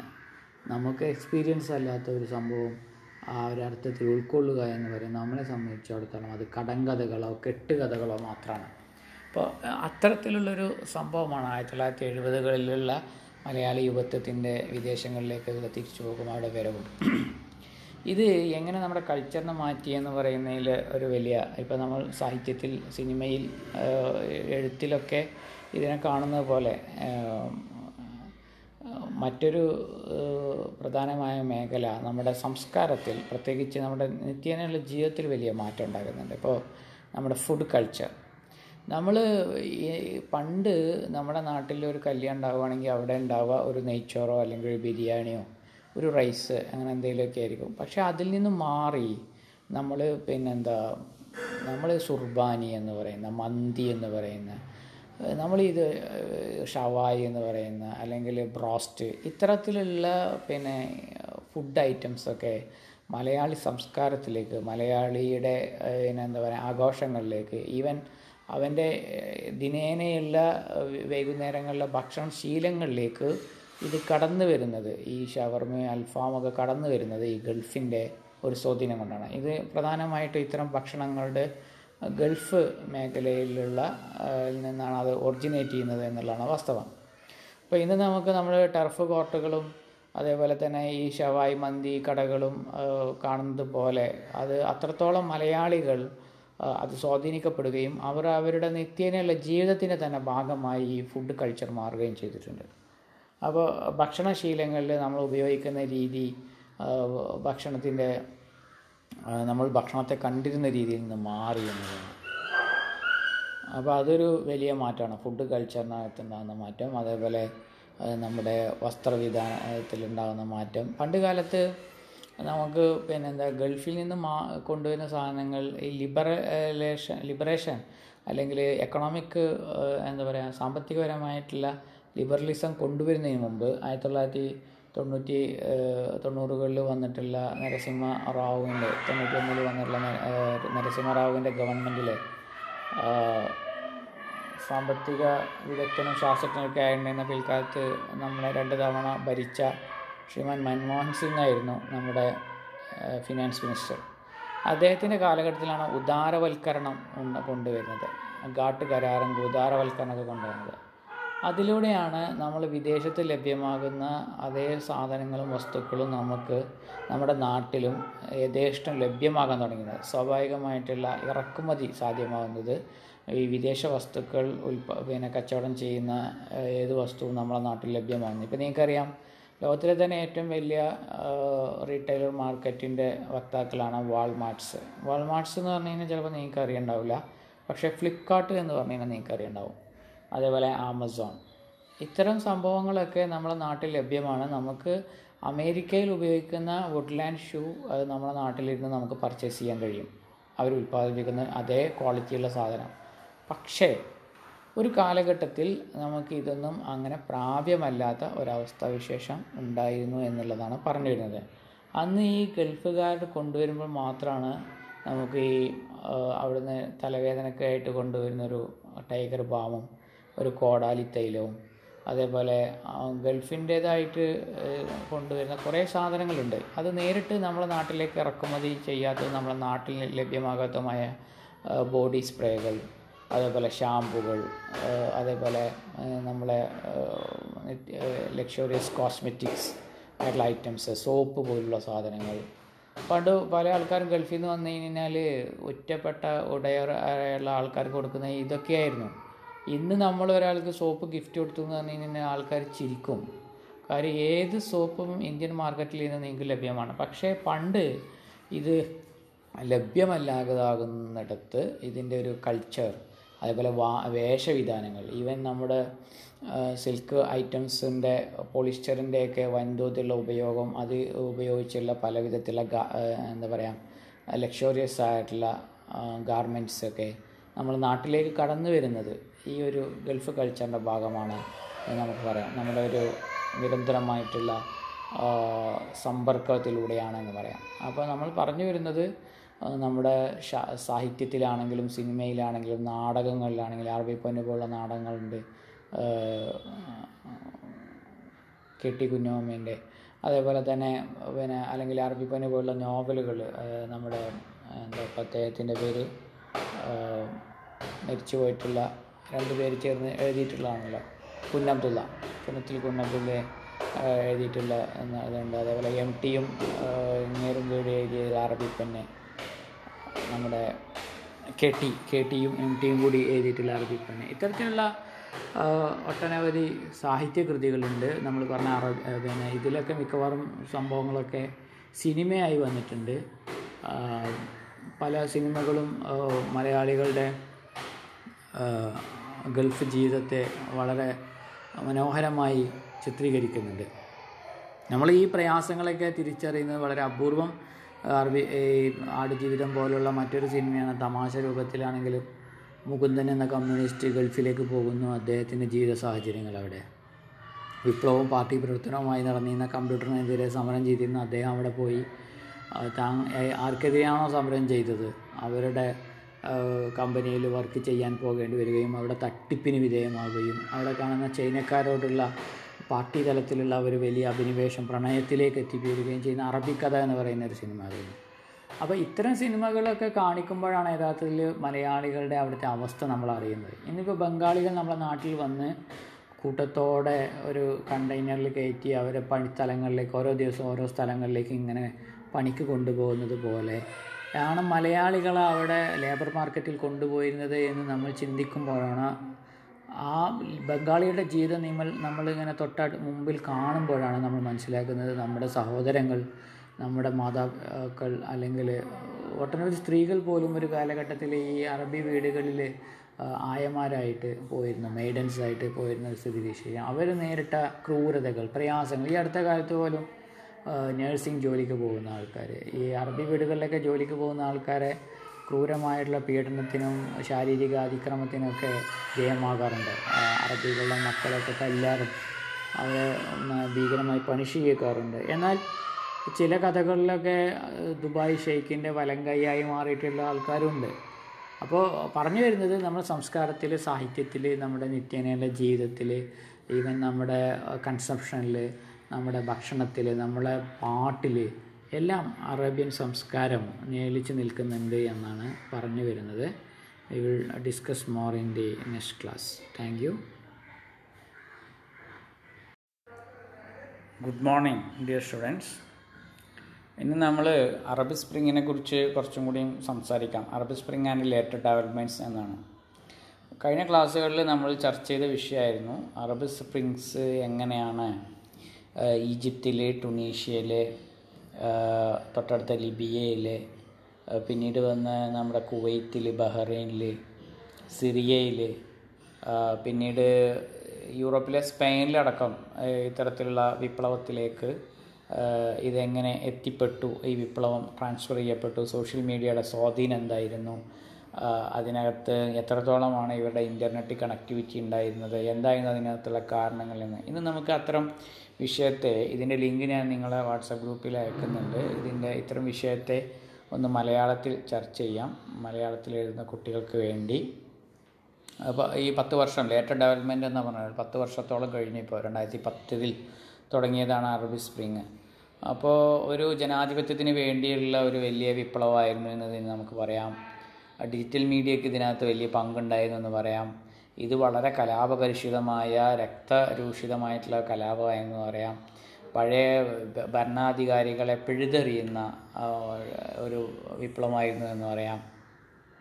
വളരെയധികം ആഭ്യന്തര കലാപങ്ങളിലേക്ക് നയിക്കപ്പെട്ട വലിയ പ്രത്യാഘാതങ്ങൾ, ഈവൻ ക്ലൈമറ്റ് ചേഞ്ചിനെ പോലുള്ള സാധ്യത പ്രശ്നങ്ങളുണ്ടാക്കിയിട്ടുള്ള വൻതോതിലുള്ള കുടിയേറ്റങ്ങളിലേക്ക് നിദാനമായിട്ടുള്ള, പരസ്പരം ഉള്ള സുന്നി ഷിയ പോലുള്ള വിഭാഗീയതയുടെ വലിയ ഒരു പ്രദേശമായി Middle East and North Africa, നമുക്കതിനെ ഷോർട്ടിൽ മെന എന്ന് പറയാം, M E N A.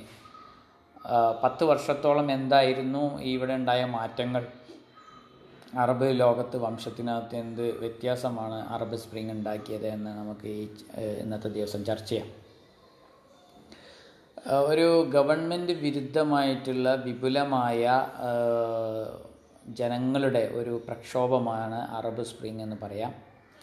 Arab സ്പ്രിങ്ങിനെ ടുണീഷ്യയിലാണ് അത് ആരംഭിക്കുന്നത്. അതിന് ജാസ്മിൻ റവല്യൂഷൻ എന്നാണ്. ജാസ്മിൻ എന്ന് പറഞ്ഞാൽ ടുണീഷ്യയുടെ ദേശീയ പുഷ്പമാണ്, നമ്മളത് താമര പോലെ.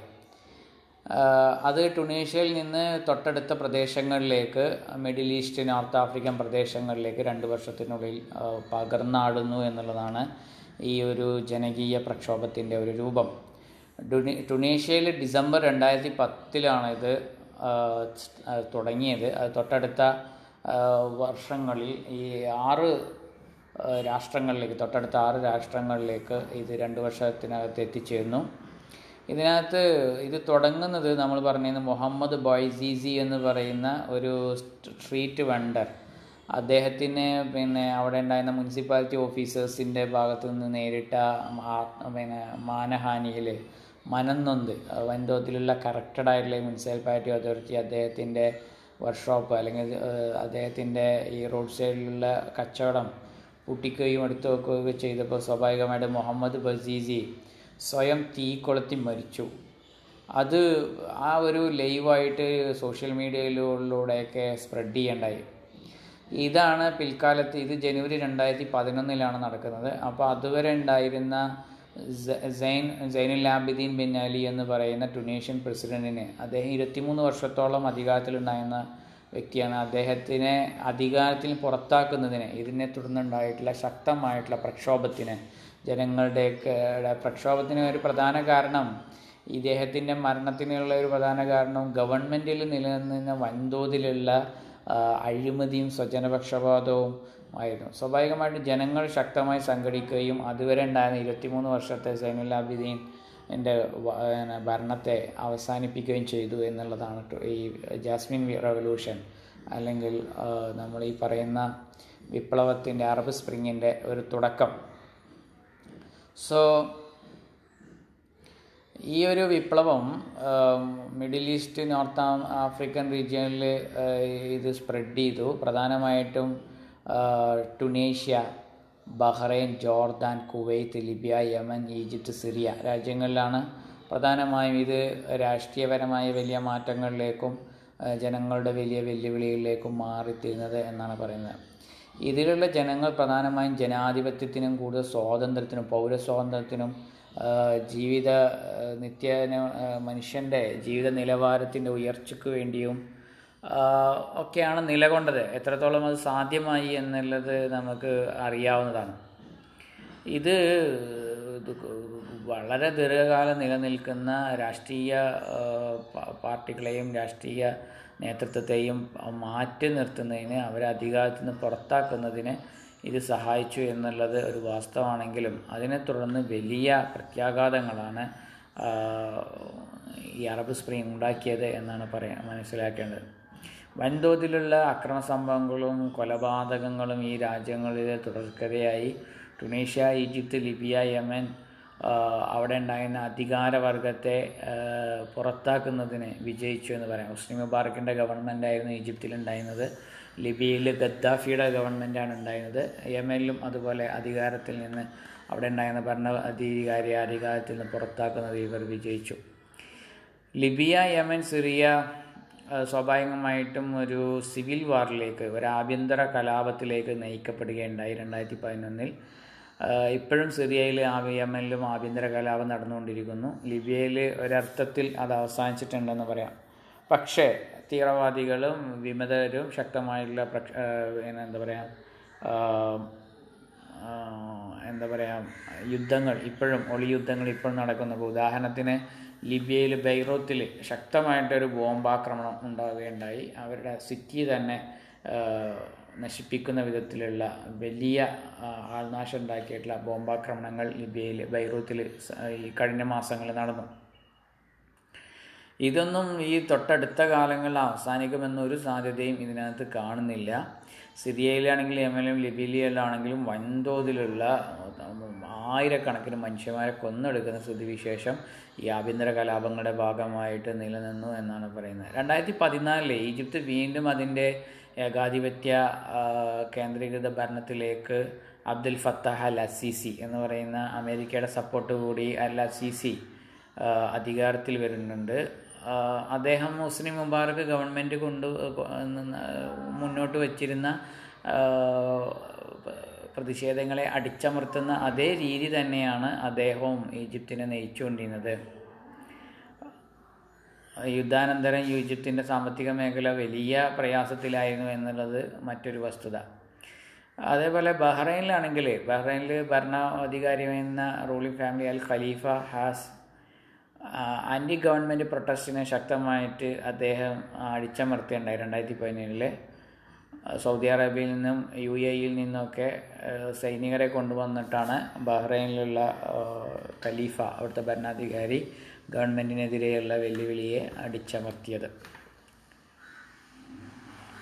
ഇത് ഒരർത്ഥത്തിൽ ഭരണകൂടം അടിച്ചമർത്തുന്ന നയവും അതുപോലെ ശക്തമായിട്ടുള്ള ക്രൂരതയിലേക്കും ഈ പ്രദേശങ്ങളിൽ ഭരണകൂടം ജനങ്ങൾക്കെതിരെ അഴിച്ചുവിടുന്നതിന് കാരണമായി എന്ന് പറയാം. കുവൈറ്റിലാണെങ്കിൽ ആയിരക്കണക്കിന് ഡെമോൺസ്ട്രേഷനുകൾ അല്ലെങ്കിൽ ജാഥകൾ, പ്രൊട്ടസ്റ്റുകളൊക്കെ സ്ട്രീറ്റുകൾ സംഘടിപ്പിച്ചെങ്കിലും രാഷ്ട്രീയപരമായ പരിവർത്തനത്തിന് വേണ്ടി ഒരുപാട് വലിയ പ്രക്ഷോഭങ്ങൾ നടത്തിയെങ്കിലും വലിയ മാറ്റമൊന്നും ഉണ്ടായില്ല എന്നുള്ളതാണ് വാസ്തവം. ലെബനാനാണ് മറ്റൊരു കാര്യം. നൂറുകണക്കിന് ലെബനാനിൽ നടന്ന സംഭവവികാസങ്ങളിൽ വലിയ പ്രചോദനം ഉൾക്കൊണ്ടുകൊണ്ട് ഇറാഖിലും ലെബനാനിലും ശക്തമായിട്ടുള്ള ശക്തമായുള്ള ജനങ്ങളുടെ പ്രക്ഷോഭങ്ങളെ ഇൻസ്പയർ ചെയ്തുകൊണ്ട് കുവൈത്തിൽ ഇത്തരത്തിലുള്ള വലിയ സംഘം പാർലമെൻറ്റിന് മുന്നിൽ പ്രക്ഷോഭത്തിലേക്ക് വരികയുണ്ടായി. പ്രധാനമായും അവർ ജനാധിപത്യത്തിന് വേണ്ടിയും സാമ്പത്തിക തുല്യതയ്ക്ക് വേണ്ടിയും അതേപോലെ അഴിമതിക്ക് എതിരായിട്ടാണ് ഈ ഒരു ഡെമോൺസ്ട്രേഷനുകളിലെല്ലാം നിലനിന്നുകൊണ്ടത്. ജോർദാനിൽ മറ്റ് തൊട്ടടുത്ത സിറിയയോ ലെബനനോ പ്രതി പോലെയുള്ള വലിയ ഒരു പ്രക്ഷോഭത്തിൻ്റേതായ മാറ്റങ്ങൾ ഉണ്ടായില്ല എന്ന് പറയണം. സാമ്പത്തികപരമായി അത് വലിയ പരാധീനയിലൂടെ കടന്നുപോയെങ്കിലും രാഷ്ട്രീയപരമായ വലിയ മാറ്റങ്ങളൊന്നും ജോർദാനിൽ സംഭവിച്ചില്ല.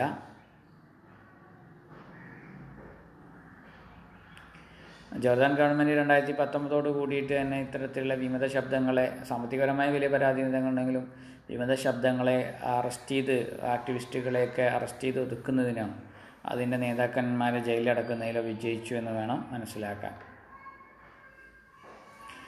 ഇവിടെ ഒരു വലിയ മാറ്റം സംജാതമായി കാണുന്നത് ഒന്ന് ടുണീഷ്യയിലാണ്. അത് കുറച്ചും കൂടി ജനാധിപത്യപരമായ കാര്യങ്ങളെ ഉൾക്കൊണ്ടുകൊണ്ട് അറബ് സ്പ്രിങ്ങിന് ശേഷം കൂടുതൽ രാഷ്ട്രീയ അവകാശങ്ങളുമായി ജനങ്ങൾക്ക് രാഷ്ട്രത്തിന് മുന്നോട്ടുള്ള പ്രയാണം സാധ്യമായി എന്ന് വേണം പറയാം. രണ്ട് പാർട്ടി മൾട്ടി പാർട്ടി ജനാധിപത്യത്തിലേക്ക്, ഒന്നിൽ കൂടുതൽ പാർട്ടികൾക്ക് മത്സരിച്ച് വിജയിക്കുന്ന അവസ്ഥയിലേക്ക് അവിടെ മാറിയിട്ടുണ്ട്. ഇപ്പം നിങ്ങൾക്കറിയാം, അമേരിക്കയിലെ ബൈഡൻ്റെയും ട്രംപും എലക്ഷൻ റിസൾട്ട് പ്രതീക്ഷിച്ചുകൊണ്ടിരിക്കുകയാണ്. അപ്പോൾ അവിടെ ഈ രണ്ട് പാർട്ടികളാണല്ലോ, ഡെമോക്രാറ്റിക്കും റിപ്പബ്ലിക്കും. അപ്പോൾ ഒരു ഇരു പാർട്ടി ആശയങ്ങളിലേക്ക് ടുണീഷ്യയിലേക്ക് മാറാൻ കഴിഞ്ഞു എന്നുള്ളതാണ് ഒരു മാറ്റം രണ്ടായിരത്തി പതിനൊന്നിലൂടെ ഈ ജാസ്മിൻ റവല്യൂഷൻ സാധ്യമാക്കിയത്. എങ്കിലും ജനാധിപത്യം ഇതിൻ്റെ സാമ്പത്തികപരമായ പരാധീനതകളെ ഇല്ലാതാക്കുന്നതിന് സഹായിച്ചില്ല എന്നുള്ളതൊരു വസ്തുത കൂടിയാണ് എന്ന് പറയാം. ഈ ഒരു കലാപം, പ്രക്ഷോഭം, ജനകീയ പ്രക്ഷോഭം സംഘടിപ്പിക്കുന്നതിൽ സോഷ്യൽ മീഡിയ വലിയ പങ്കുണ്ടായെന്ന് നമ്മൾ കഴിഞ്ഞ ക്ലാസ്സിൽ പറഞ്ഞിരുന്നു. പ്രധാനമായും Facebook, Twitter, YouTube, mobile telephones, Al Jazeera പോലുള്ള ടി വി ചാനലുകളൊക്കെയാണ് അതിനകത്ത് ഏറ്റവും കൂടുതൽ ഉപയോഗിച്ചത്. Live streaming, videos, text message, ഈ രാഷ്ട്രങ്ങളിലൊക്കെ ഇത് സാധ്യമായിട്ടുള്ള ജനതയുടെ പിന്നെ പോപ്പുലേഷൻ്റെ സ്ട്രെങ്ത്ത് പത്ത് മുതൽ മുപ്പത്തിയെട്ട് ശതമാനം മാത്രമാണ്. പക്ഷേ എങ്കിൽ പോലും നഗരങ്ങളിൽ വിദ്യാർത്ഥികൾ, പ്രത്യേകിച്ച് യൂണിവേഴ്സിറ്റി കേന്ദ്രീകരിച്ച വിദ്യാർത്ഥികൾക്കൊക്കെ അവരുടെ ശക്തമായിട്ടുള്ള സാമൂഹികപരമായ ആശയങ്ങളെ നമ്മൾ കുറേ ഹാഷ്ടാഗുകൾ പറഞ്ഞിരുന്നു. ഓരോ രാജ്യവും അവിടെ നടന്നിട്ടുള്ള പ്രക്ഷോഭത്തിൻ്റെ അടിസ്ഥാനത്തിൽ ആ കൃത്യമായ ഡേറ്റിൻ്റെ ദിവസം വെച്ചിട്ടുള്ള ഹാഷ്ടാഗുകൾ, ഡിസംബർ ട്വൻറ്റി ഫിഫ്ത്ത് പോലെ ഉള്ള ഹാഷ്ടാഗുകൾ ഓരോ രാജ്യത്തും ശക്തമായി നടക്കുകയും അതേപോലെ ഖാലിദിൻ്റെ, ബസീമിയുടെയൊക്കെ മരണം, അപ്പോൾ ആ അതുമായി ബന്ധപ്പെട്ട ഹാഷ്ടാഗുകൾ അപ്പോൾ ഇത് ലക്ഷക്കണക്കിന് മനുഷ്യന്മാരെ ലൈക്ക് ചെയ്യുന്നതും ഷെയർ ചെയ്യുന്നതിലേക്കും ഈ ആശയങ്ങൾ പെട്ടെന്ന് ജനങ്ങളിലേക്ക് എത്തിക്കുന്നതിലേക്കും സഹായിച്ചു എന്ന് വേണം പറയാൻ. ഈ ഒരു കലാപം ഉണ്ടാക്കിയത് ട്വീറ്റ്സും ടെക്സ്റ്റും വീഡിയോയും ബ്ലോഗ്സും ഫേസ്ബുക്കും ആണെന്ന് പറയാൻ കഴിയില്ല. പക്ഷേ ജനങ്ങളെ പരസ്പരം കമ്മ്യൂണിക്കേഷൻ നടത്തുന്നതിൽ, ഈ രാഷ്ട്രങ്ങളിലുള്ള ജനങ്ങളെ പരസ്പരം കൂട്ടിച്ചേർക്കുന്നതിൽ, വിപ്ലവം സംജാതമാക്കുന്നതിൽ ഇതിനുള്ള കമ്മ്യൂണിക്കേഷനുള്ള ഒരു സാധ്യത വളരെ വലുതായിരുന്നു. ടുണീഷ്യയും ഈജിപ്തൊക്കെ ശക്തമായി ഇതിനെതിരെ പ്രതിഷേധിച്ചു പ്രതിരോധിച്ചു അവർ അന്താരാഷ്ട്ര മീഡിയയെ പരിപൂർണമായിട്ടും നിരോധിച്ചു. രാജ്യത്തിനും വിദേശ രാഷ്ട്രങ്ങളുമായി ബന്ധപ്പെട്ട എല്ലാ ഇൻ്റർനെറ്റും ടെലിവിഷൻ പോലുള്ള ബന്ധങ്ങളെയും വിച്ഛേദിച്ചു. പരിപൂർണമായും മണിക്കൂറുകളോളം ഇത്തരത്തിലുള്ള ഇൻ്റർനെറ്റിൻ്റെ ശക്തി കുറക്കുകയോ പരിപൂർണമായി ഇൻ്റർനെറ്റ് വിക്ഷേപിക്കുകയോ അൽ ജസീറ പോലുള്ള ടി വി ചാനലുകൾ നിരോധിക്കുകയോ ഈ അറബ് സ്പ്രിങ്ങിൻ്റെ കാലഘട്ടത്തിൽ ഇത്തരം രാഷ്ട്രങ്ങളിൽ നിലകൊണ്ടിരുന്നു എന്നാണ് പറയുന്നത്.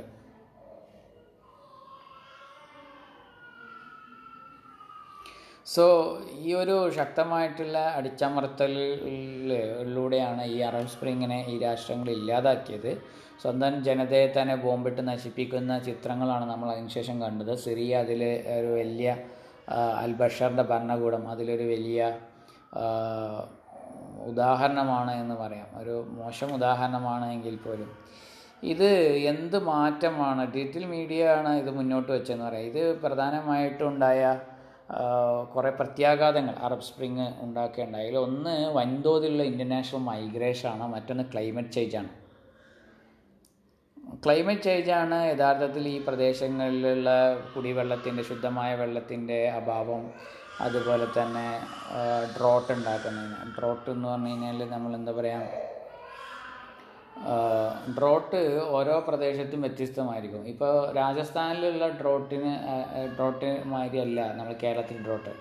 കേരളത്തിൽ ഒരു വർഷം നൂറ് സെൻറ്റിമീറ്റർ കൂടുതൽ വെള്ളം വെള്ളം ലഭിക്കുന്ന മഴ ലഭിക്കുന്നുണ്ട്. നേരാഴ്ച ഈ രാജസ്ഥാനിൽ അത് പത്തിന് താഴെയായിരിക്കും മരുഭൂമിയിൽ കിട്ടുന്നുണ്ടാവുക. പക്ഷേ ആ പത്ത് സെൻറ്റിമീറ്ററും ലഭ്യമല്ലാത്ത ചില വർഷങ്ങളുണ്ടാവും. അപ്പോൾ ആ വർഷത്തെയാണ് ഡ്രോട്ട് ഇയർ എന്ന് പറയുക. അപ്പോൾ നമ്മളിപ്പോൾ പിന്നെന്താ ആ ഡ്രോട്ടുകളാണ് പിന്നീട് വിശാല അർത്ഥത്തിൽ ക്ഷാമത്തിലേക്ക്, ഭക്ഷണക്ഷാമത്തിലേക്ക്, വിളനാശത്തിലേക്കൊക്കെ നയിക്കുന്നത് എന്നുള്ളതാണ് വാസ്തവം. അപ്പോൾ വെള്ളത്തിൻ്റെ അഭാവം, ഫ്രഷ് വാട്ടർ ഡ്രോട്ട് ഉണ്ടാവാം. അതുപോലെ തന്നെ മരുഭൂവൽക്കരണം, ഡെസർട്ടിഫിക്കേഷൻ ഉണ്ടാവാം. വൻതോതിലെ ചൂട് വർദ്ധിക്കുന്ന കാരണമാകാം. അതുപോലെ നമ്മൾ ഈ കാലഘട്ടത്തിൽ അറേബ്യയിൽ കണ്ടിരുന്നൊരിത് ഡസ്റ്റ് സ്റ്റോംസ് ആണ്, വൻതോതിലെ പൊടിക്കാറ്റുകൾ. ഇതൊക്കെ പിന്നെ ഈ പ്രദേശങ്ങളിലുള്ള പ്രക്ഷോഭത്തിലേക്ക് നയിച്ചതിൽ, ജനങ്ങളെ അസന്തുഷ്ടി ഉണ്ടാക്കുന്നതിൽ വലിയ മാറ്റം ഉണ്ടാക്കിയെന്ന് പറയാം.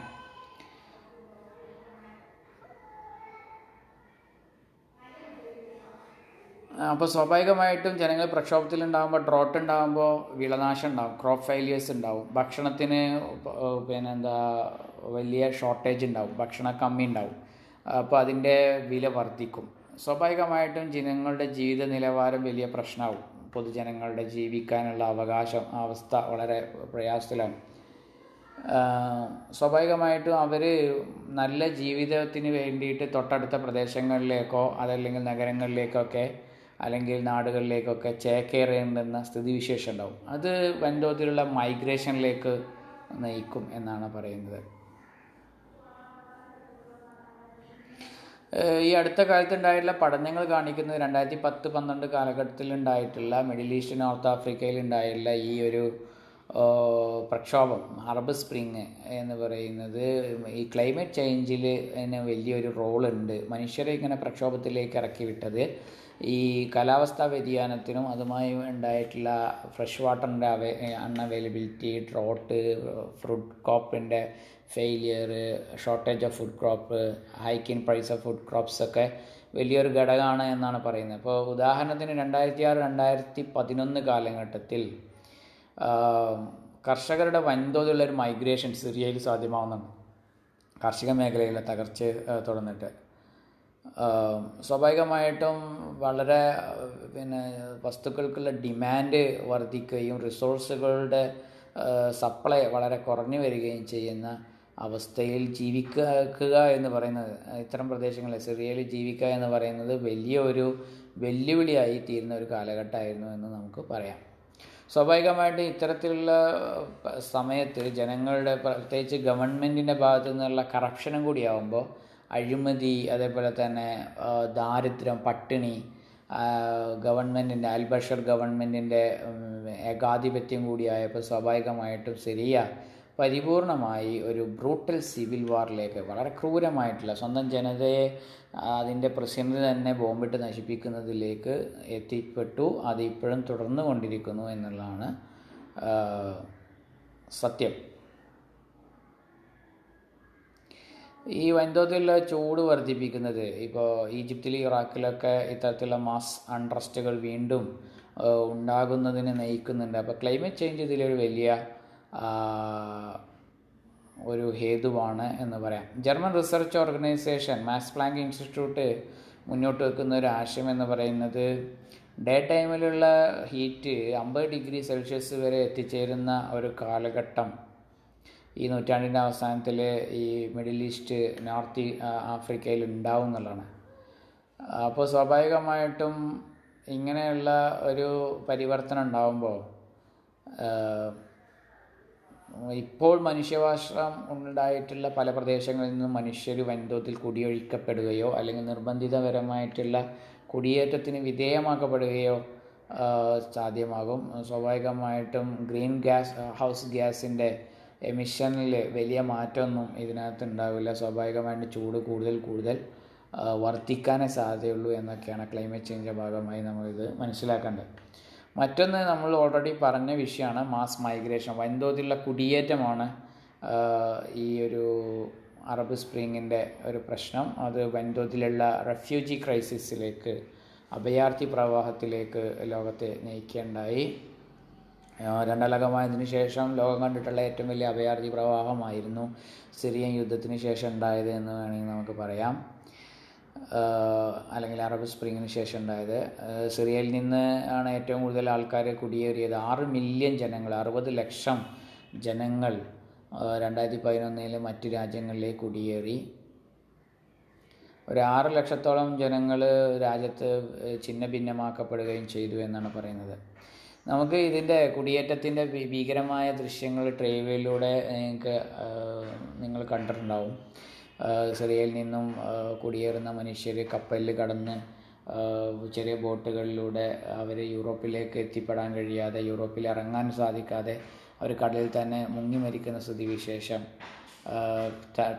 ഗ്രീസിൻ്റെ തീരത്ത് പിന്നെ അടിഞ്ഞ ഒരു പിന്നെ സിറിയൻ ബാലൻ്റെ ചിത്രം ലോകത്തെ ആകെ പിടിച്ചു വലിക്കിയതായിരുന്നു. ഐദാൻ കുർദ് എന്ന് പറയുന്ന ആ കുട്ടിയുടെ പേര് ഞാൻ കൃത്യമായി ഓർക്കുന്നില്ല. അപ്പോൾ അത്തരത്തിലുള്ള ചിത്രങ്ങളൊക്കെയാണ് യഥാർത്ഥത്തിൽ ഈ റെഫ്യൂജി ക്രൈസിസ് ആണ്. ലോകത്തുള്ള രാജ്യങ്ങൾ ഇവരെ സ്വീകരിക്കുന്നതിൽ വിമുഖത കാണിക്കുന്നു എന്നുള്ളതാണ് ഒരു പ്രശ്നം. പ്രധാനമായിട്ടും കുടിയേറ്റം മെഡിറ്ററേനിയൻ ക്രോസ് ചെയ്തിട്ട് ഗ്രീസ്, ഇറ്റലി, സ്പെയിന് ിലേക്കാണ് നോർത്ത് ആഫ്രിക്കയിലുള്ള ജനങ്ങൾ വൻതോതിലുള്ള കുടിയേറ്റത്തിലേക്ക് നയിച്ചത്. യൂറോപ്പിലേക്ക് വെസ്റ്റ് ഏഷ്യയിൽ നിന്നുള്ള വലിയ കുടിയേറ്റം ഉണ്ടായത് സിറിയയിൽ നിന്നാണ്.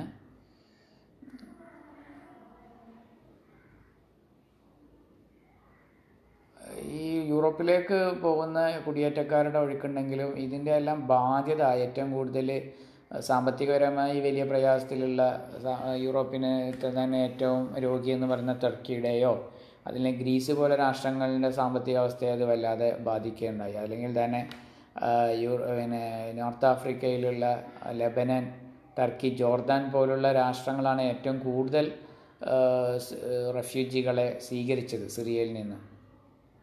സ്വന്തം ജനതയുടെ അത്ര തന്നെ എണ്ണം മനുഷ്യന്മാരെ അവർ റെഫ്യൂജികളായിട്ട് സ്വീകരിച്ചു. രണ്ട് മില്യൺ റെഫ്യൂജീസിനെ ജോർദാനും ലബനനും സ്വീകരിച്ചു എന്നാണ് പറയുന്നത്. റെഫ്യൂ കുടിയേറ്റക്കാരെ സിറിയയിൽ നിന്നും രണ്ട് മില്യണോളം, ഇരുപത് ലക്ഷത്തോളം ലബനനും ജോർദാനും സ്വീകരിച്ചിട്ടുണ്ടായി. അതേപോലെ മറ്റൊരു വലിയ അഭയാർത്ഥി പ്രവാഹം കാരണം ഈ അഭയാർത്ഥികളുടെ വലിയ കുത്തൊഴുക്ക് കാരണം സാമൂഹികവും സാമ്പത്തികപരമായി ഈ രാഷ്ട്രങ്ങളെ വലിയ വലിയൊരു ബാധ്യതയായി മാറുകയുണ്ടായി. ഉദാഹരണത്തിന് ആയിരത്തി തൊള്ളായിരത്തി എഴുപത്തി ഒന്നിൽ വൻതോതിലുള്ള ഒരു കുടിയേറ്റം പാകിസ്ഥാനിൽ നിന്നുണ്ടായത് കൊണ്ടാണ് അന്നത്തെ പ്രധാനമന്ത്രി ഇന്ദിരാഗാന്ധി അവിടുത്തെ ആഭ്യന്തര കലാപത്തിൽ ഇടപെടുകയും സൈന്യത്തെ അയച്ചുകൊണ്ട് പാകിസ്ഥാന് തീരെ ശ്രദ്ധിക്കാതെ തന്നെ ഈസ്റ്റേൺ പാകിസ്ഥാൻ അതിൽ നിന്നും വിമോചിപ്പിക്കുകയും ബംഗ്ലാദേശ് രൂപീകരിക്കുകയും ചെയ്തത്. ഇന്ത്യ കണ്ട ഏറ്റവും വലിയ കുടിയേറ്റ പ്രശ്നം ഈ ബംഗ്ലാദേശികളുടേതായിരുന്നു എന്നുള്ളതാണ്. ഇപ്പോഴും കുടിയേറ്റമുണ്ട്, നമുക്കറിയാം. റോഹിംഗ്യകളുടെ കുടിയേറ്റം നമ്മുടെ രാജ്യത്തിലേക്ക് വന്നിരിക്കുന്നുണ്ട്. അവർ തൊട്ടടുത്ത പ്രദേശങ്ങളിൽ നിന്നല്ല, മ്യാൻമാറിൽ നിന്നല്ല, വംശീയാക്രമണത്തിൽ ബുദ്ധ സന്യാസിമാരുടെ വംശീയാക്രമണത്തിലാണ് അവർ. ഫിലിപ്പൈൻസാണ് അവരെ ഏറ്റവും കൂടുതൽ സ്വീകരിച്ച റോഹിംഗ്യകളെ. ഇന്ത്യ പണ്ട് കാലത്തും ഈ റെഫ്യൂജികളെ വൻതോതിൽ സ്വീകരിക്കുകയും അവർക്ക് സഹായങ്ങൾ, അന്താരാഷ്ട്ര നീതിന്യായത്തിനനുസൃതമായ സഹായങ്ങൾ നൽകിയിരുന്നു. ഈ അടുത്ത കാലത്താണ് ഇത്തരം അഭയാർത്ഥികളെ നമ്മൾ ക്രൂരമായി വേട്ടയാടുകയും അവരുടെ ചാളകളെല്ലാം തീ വെച്ച് നശിപ്പിക്കുന്ന സ്ഥിതിവിശേഷത്തിലേക്കൊക്കെ നമ്മുടെ രാഷ്ട്രം മാറുകയുണ്ടായി. ഇപ്പോൾ റെഫ്യൂജികളിലെ വലിയൊരു വിഭാഗം ഈ റോഹിംഗ്യകളിൽ ജീവിക്കുന്നത്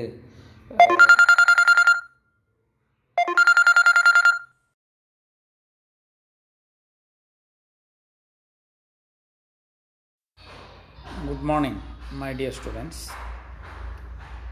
നമ്മുടെ സിലബസിലെ മിക്കവാറും എല്ലാ പോർഷൻസും നമ്മൾ കംപ്ലീറ്റ് ആയിട്ടുണ്ട്. ചില ടോപ്പിക്കുകൾ കൂടുതൽ സ്ട്രെസ് ചെയ്ത് പറയാൻ വേണ്ടിയിട്ടാണ് ശ്രമിക്കുന്നത്. അപ്പോൾ അതിലിങ്ങനെ തിരഞ്ഞു നോക്കുമ്പോഴുള്ള ഒരു ടോപ്പിക്കാണ് Haji Amin Hussein and anti Jewish rebellion എന്ന് പറയുന്ന ടോപ്പിക്ക്. ഈ ഒരു വിഷയം ചർച്ച ചെയ്യുന്നതിന് വേണ്ടിയിട്ട് ഒരു ആർട്ടിക്കിൾ ഞാൻ നിങ്ങളുടെ വാട്സപ്പ് ഗ്രൂപ്പിൽ ഷെയർ ചെയ്യുന്നുണ്ട്. അതിൽ നിന്നും നമുക്ക് ആവശ്യമായിട്ടുള്ള നോട്ട് നിങ്ങൾ പ്രിപ്പയർ ചെയ്യേണ്ടതാണ്. എന്താണ് ഹാജി അൽ ഹുസൈൻ്റെ ദേശീയ ബോധം, അദ്ദേഹത്തിൻ്റെ ആൻറ്റി ജൂയിഷ് റെബല്യൻ അല്ലെങ്കിൽ ഫലസ്തീൻ പോരാട്ടം എത്രത്തോളം ഉണ്ടായിരുന്നു, അദ്ദേഹത്തിൻ്റെ ഒരു കാരിയർ എന്തായിരുന്നു എന്നൊക്കെ ഉള്ളതാണ് പ്രധാനമായിട്ടും നമ്മൾ ഈ ഒരു ദിവസം ഈ ഇദ്ദേഹത്തെക്കുറിച്ച് പ്രധാനമായി അറിഞ്ഞിരിക്കേണ്ട വിഷയങ്ങൾ നമ്മൾ ചർച്ച ചെയ്യാൻ പോകുന്നത്. അപ്പോൾ ഹാജി അമീൻ അൽ ഹുസൈൻ, അദ്ദേഹം ജെറൂസലേമിലെ ഒരു മുഫ്തി ആയിരുന്നു, അവിടുത്തെ ഗ്രാൻഡ് മുഫ്തി എന്ന് വേണമെങ്കിൽ പറയാം. അപ്പോൾ അദ്ദേഹത്തിൻ്റെ അദ്ദേഹത്തിൻ്റെ പരിപൂർണമായ പേര് മുഹമ്മദ് അമീൻ അൽ ഹുസൈനി എന്നാണ്. അദ്ദേഹത്തിൻ്റെ ഒരു കാലഘട്ടം ആയിരത്തി എണ്ണൂറ്റി തൊണ്ണൂറ്റി അഞ്ച് മുതൽ ആയിരത്തി തൊള്ളായിരത്തി എഴുപത്തി നാല് വരെയാണ്. ഫലസ്തീൻ ദേശീയ പ്രസ്ഥാനത്തിലെ ഏറ്റവും ശക്തനായിട്ടുള്ള ഒരു ഭരണാധികാരി അല്ലെങ്കിൽ നേതാവായിട്ടാണ് അദ്ദേഹത്തെ കാണുന്നത്.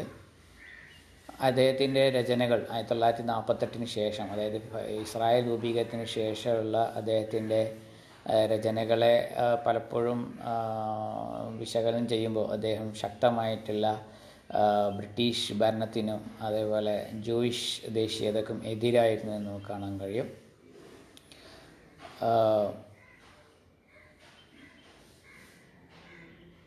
അറബ് കൺട്രീസ് അല്ലെങ്കിൽ അറബ് കണ്ടംപററീസ് ഇദ്ദേഹത്തെ തിരിച്ചറിയുന്ന, അദ്ദേഹത്തിൻ്റെ സപ്പോർട്ടേഴ്സ് അദ്ദേഹത്തിനെ തിരിച്ചറിഞ്ഞത് ഹാജി അമീൻ എന്നുള്ള പേരിലാണ്. അദ്ദേഹം ആയിരത്തി തൊള്ളായിരത്തി ഇരുപത് ആയിരത്തി തൊള്ളായിരത്തി മുപ്പത് കാലഘട്ടങ്ങളിലുണ്ടായിരുന്ന വിപ്ലവങ്ങളുടെ നേതൃത്വം ഉണ്ടായിരുന്നു എന്നാണ് പറയുന്നത്. പ്രത്യേകിച്ച് അദ്ദേഹം ബ്രിട്ടീഷുകാരുമായിട്ട് വളരെ സമരസപ്പെട്ടു പോകുന്നതിനും ഫലസ്തീനികളുടെ ഇടയിൽ വലിയ സ്വാധീനമുള്ള നേതാവെന്ന നിലയിലും നിലകൊണ്ടിരുന്നെങ്കിലും ബാൽഫോർ ഡിക്ലറേഷനെ പോലുള്ള ഫലസ്തീനികളെ ഒറ്റുകൊടുക്കുന്ന രീതിയിലുള്ള പ്രവർത്തനങ്ങളുണ്ടായപ്പോൾ, അതേപോലെ രണ്ടാം ലോകമഹായുദ്ധത്തിൻ്റെ കാലഘട്ടത്തിൽ ഹിറ്റ്ലറുമായി ചേർന്നിട്ടും ബ്രിട്ടീഷുകാർക്കെതിരെ അല്ലെങ്കിൽ ജൂത കുടിയേറ്റത്തിനെതിരെയൊക്കെ അദ്ദേഹം ശക്തമായി നിലകൊണ്ടിരുന്നു. അതേപോലെ ജൂതന്മാരുടെ വഞ്ചനക്കെതിരെ അല്ലെങ്കിൽ അവരുടെ കുടിലതക്കെതിരെയൊക്കെ അദ്ദേഹം ശക്തമായി നിലകൊണ്ടു. അദ്ദേഹത്തിനെ വിശകലനം ചെയ്തിട്ടുള്ള സയനിസ്റ്റായുള്ള ബയോഗ്രാഫേഴ്സ് അദ്ദേഹത്തെ ഒരു വലിയ ഫനാറ്റിക്കായിട്ട്, മത തീവ്രവാദിയായിട്ടാണ് അദ്ദേഹത്തെ എഴുതാൻ തുടങ്ങിയത്.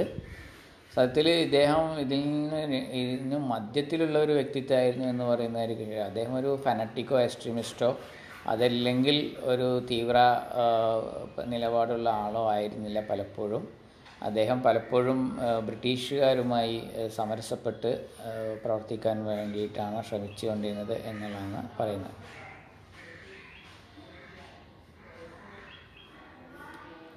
അപ്പോൾ അദ്ദേഹത്തിൻ്റെ ഫലസ്തീനിയൻ ജീവിതത്തെക്കുറിച്ച് നമ്മൾ പറയുകയാണെങ്കിൽ അദ്ദേഹത്തിൻ്റെ കാരിയർ രണ്ട് വിധത്തിൽ നമുക്ക് പറയാം. ഫസ്റ്റ് ഫേസ് എന്ന് പറയുന്നത് ആദ്യ കാലഘട്ടം ആയിരത്തി തൊള്ളായിരത്തി പതിനേഴ് മുതൽ ആയിരത്തി തൊള്ളായിരത്തി മുപ്പത്തി ആറ് വരെയുള്ളൊരു കാലഘട്ടം. ആ കാലഘട്ടത്തിൽ അദ്ദേഹം വളരെ നിലപാടുകളിൽ വളരെ വിശാലത ഉണ്ടായിരുന്ന ഒരു പാരമ്പര്യ ദേശീയ നേതാവായിരുന്നു അദ്ദേഹം എന്ന് വേണമെങ്കിൽ പറയാം. അദ്ദേഹം ബ്രിട്ടീഷ് ഭരണ ഭരണകൂടവുമായിട്ട് സമരസപ്പെട്ടു പോയിരുന്നു. അതേസമയം അവർ സയനിസത്തെ ശക്തമായിട്ട് എതിർക്കുകയും ചെയ്യുന്നു. അദ്ദേഹം ഇവിടെ നിന്നും പുറത്താക്കപ്പെടുന്ന അദ്ദേഹം ഫലസ്തീനിൽ നിന്നും പിന്നെ പുറത്താക്കപ്പെട്ട് എക്സൈൽ കാലഘട്ടം ആയിരത്തി തൊള്ളായിരത്തി മുപ്പത്തി ആറിൽ അദ്ദേഹത്തെ വളരെ റിജിഡായിട്ടുള്ള വളരെ കണിശമായ തീരുമാനങ്ങളെടുക്കുന്ന യാതൊരുവിധ തത്വദീക്ഷയുമില്ലാതെ തീരുമാനങ്ങളിലേക്ക് എടുത്തു ചാടുന്ന ഒരു നേതാവായിട്ട് നമുക്ക് കാണാൻ കഴിയും. അപ്പോൾ ഇദ്ദേഹത്തിൻ്റെ ഫലസ്തീൻ കാലഘട്ടത്തെ പറയുന്നത് ആദ്യ കാലഘട്ടത്തിൽ അദ്ദേഹം ബ്രിട്ടീഷുകാരുമായിട്ട് നല്ല നിലയിൽ അവരുടെ ഫലസ്തീനികളുടെ നേതാവ് അവിടെയുള്ള ജെറൂസലേം പള്ളിയുടെ മുഫ്തി എന്നുള്ള നിലയിൽ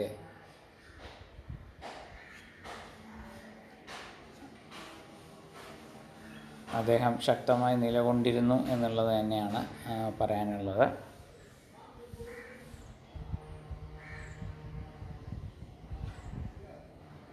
അദ്ദേഹം ഒരു നഗരകേന്ദ്രീകൃതമായി ജീവിച്ച കുടുംബത്തിൽ ഉള്ള ഒരു വ്യക്തിത്വമായിരുന്നു.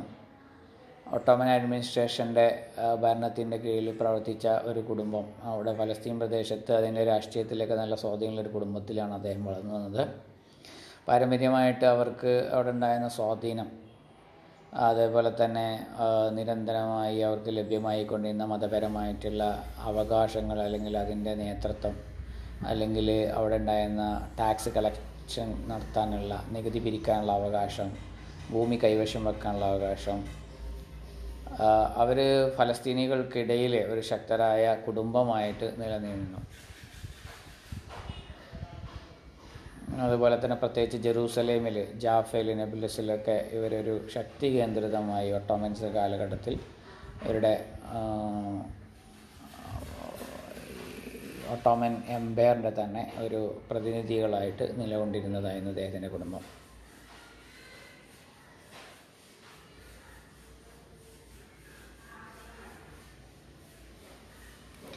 അവർ നിലനിന്നിരുന്ന ഭരണകൂടത്തുമായി സമരസപ്പെട്ടുകൊണ്ട് തന്നെ അവിടെ ഉണ്ടായിരുന്ന രാജഭരണത്തെ, ഒട്ടോമൻ ഖലീഫൈറ്റിനെ അംഗീകരിച്ചുകൊണ്ടുള്ള ഒരു നിലപാടായിരുന്നു ഇവരുടെ ഭാഗത്തു നിന്നുണ്ടായിരുന്നത്. അതേസമയം അവരുടെ സമൂഹത്തിൻ്റെ താല്പര്യങ്ങൾക്ക് വേണ്ടി, ഫലസ്തീന ജനതയുടെ ആവശ്യങ്ങൾക്കും താല്പര്യങ്ങൾക്കും വേണ്ടി അദ്ദേഹം ഫലസ്തീനികളുടെ ഇസ്താംബൂളിലെ ഒട്ടോമൻസിൻ്റെ തലസ്ഥാനത്ത് അവരെ പ്രതിനിധീകരിക്കുകയും ചെയ്തിരുന്നു.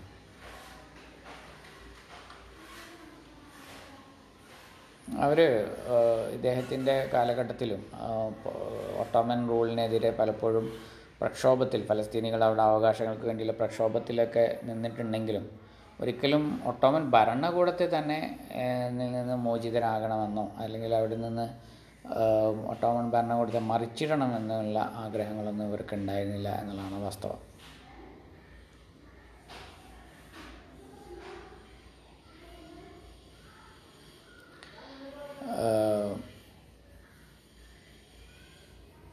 ആയിരത്തി തൊള്ളായിരത്തി പതിനേഴില് ഒന്നാലകമായത്തിൻ്റെ ഭാഗമായിട്ടാണ് ബ്രിട്ടീഷുകാർ ജെറൂസലേം പിടിച്ചെടുക്കുന്നത്. ആ സമയത്ത് സാലിം അൽ ഹുസൈനി ജെറൂസലേമിലെ മേയറായിരുന്നു. അദ്ദേഹം ജെറൂസലേം സിറ്റിയുടെ താക്കോൽ അന്നത്തെ ഗവർണർഷിപ്പ് ജനറൽ എഡ്മണ്ട് ആലൻബിക്ക് നൽകേണ്ടായി. അത് ഡിസംബർ നയൻ നയൻറ്റീൻ സെവൻറ്റീനിലാണ്. ആയിരത്തി തൊള്ളായിരത്തി പതിനേഴ് മുതൽ ഇരുപത് വരെ ഉണ്ടായിരുന്ന ബ്രിട്ടീഷ് മിലിറ്ററി അഡ്മിനിസ്ട്രേഷനെ സഹകരിച്ചുകൊണ്ട് അമീൻ്റെ സഹോദരനായിരുന്ന അർദ്ധ സഹോദരനായിരുന്ന കാമിൽ അൽ ഹുസൈനി ആയിരുന്നു.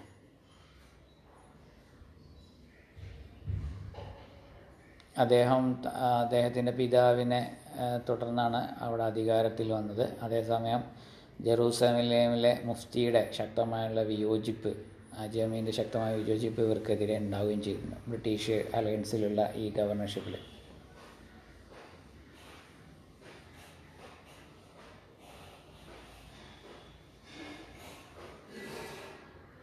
എങ്ങനെയെങ്കിലും ഹാജി അൽ അമീൻ ഹുസൈനി അദ്ദേഹത്തിൻ്റെ കുടുംബത്തിൻ്റെ ഭരണകൂടവുമായിട്ടുള്ള ആ ബന്ധം നിലനിർത്തി പോന്നിരുന്നു എന്നുള്ളതാണ് നമ്മൾ സംസാരിക്കേണ്ടത്. ബ്രിട്ടീഷുകാരുടെ കൈവശം ജെറൂസലേം പെട്ടപ്പോഴും അദ്ദേഹത്തിൻ്റെ ഹാഫ് ബ്രദർ അവിടെ ഗവർണർ ആയിരുന്നപ്പോഴും അദ്ദേഹം ആ ബന്ധം നിലനിർത്തി പോന്നിരുന്നു. അദ്ദേഹം ഒരു പ്രക്ഷോഭത്തിലേക്കോ വിപ്ലവത്തിലേക്കോ ഒന്നും പോയിരുന്നില്ല എന്ന്. ഇദ്ദേഹം ഒരു ദേശീയ നേതാവ് എന്ന നിലയിൽ വളർന്നു വരുന്ന ഒരു കാലഘട്ടത്തെക്കുറിച്ചാണ് നമ്മൾ സംസാരിക്കുന്നത്. അദ്ദേഹം ടർക്കിയിൽ നിന്ന് തിരിച്ചു വന്ന് ഒട്ടോമൻ ആർമിയിൽ വേൾഡ് വാറിൽ ഒന്നിലൊക്കെ അദ്ദേഹം പങ്കെടുത്തിരുന്നു. ബ്രിട്ടീഷ് ഓഫീസേഴ്സിനെ, രണ്ടായിരം അറബ് സോൾജേഴ്സിനെ റിക്രൂട്ട് ചെയ്യുന്നതിൽ, ഒട്ടോമൻ സൈന്യത്തെ ശക്തിപ്പെടുത്തുന്നതിലൊക്കെ ഇദ്ദേഹം സഹായിക്കേണ്ടായി. അറബ് സ്റ്റേറ്റിൻ്റെ ഭാഗമാക്കുവാൻ കഴിയും, ഈ ഫലസ്തീൻ സ്വതന്ത്രമാക്കപ്പെടുമ്പോൾ അറബ് സ്റ്റേറ്റിൻ്റെ ഭാഗമാക്കാൻ ഈ സൈനികരെ ഉപയോഗിക്കാം എന്നുള്ള ചിന്തയിലാണ് ഹാജി ഹുസൈൻ അതിനെ സഹായിച്ചത്. ബ്രിട്ടീഷ് ഡിസ്ട്രിക്ട് ഗവർണർ ഓഫ് ജെറൂസലേമിലെ ഓഫീസിൽ ഒരു ക്ലർക്കായിട്ട് അദ്ദേഹം പിന്നീട് വർക്ക് ചെയ്യേണ്ടായി.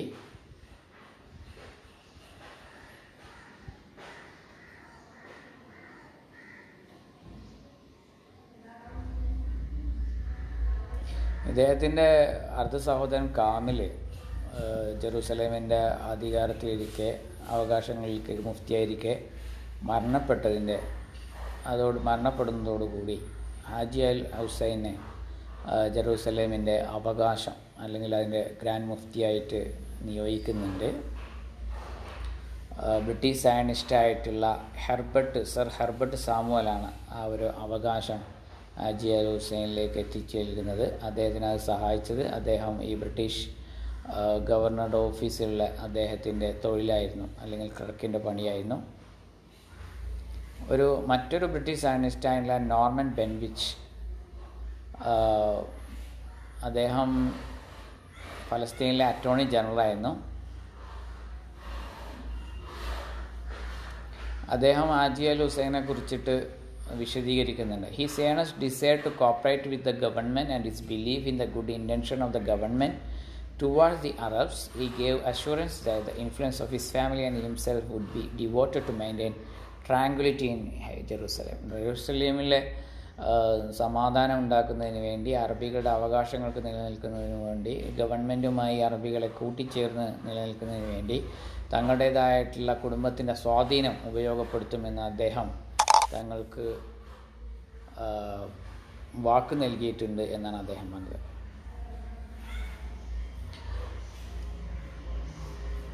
ആയിരത്തി തൊള്ളായിരത്തി ഇരുപത്തി രണ്ട് ജനുവരിയിലാണ് അദ്ദേഹത്തെ ഗ്രാൻഡ് മുഫ്തിയായിട്ട് ജോലിയിൽ പ്രവേശിക്കുന്നത്. അദ്ദേഹം സുപ്രീം മുസ്ലിം കൗൺസിൽ അതിൻ്റെ പ്രസിഡൻ്റായി അദ്ദേഹം അവരോധിക്കുകയുണ്ടായി.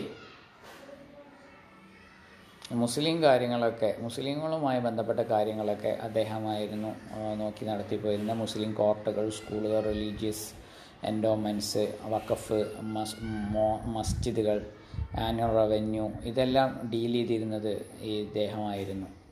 മുസ്ലിം അഫയേഴ്സ് ഡീൽ ചെയ്തിരുന്നത് ഹാജി ഹുസൈനായിരുന്നു.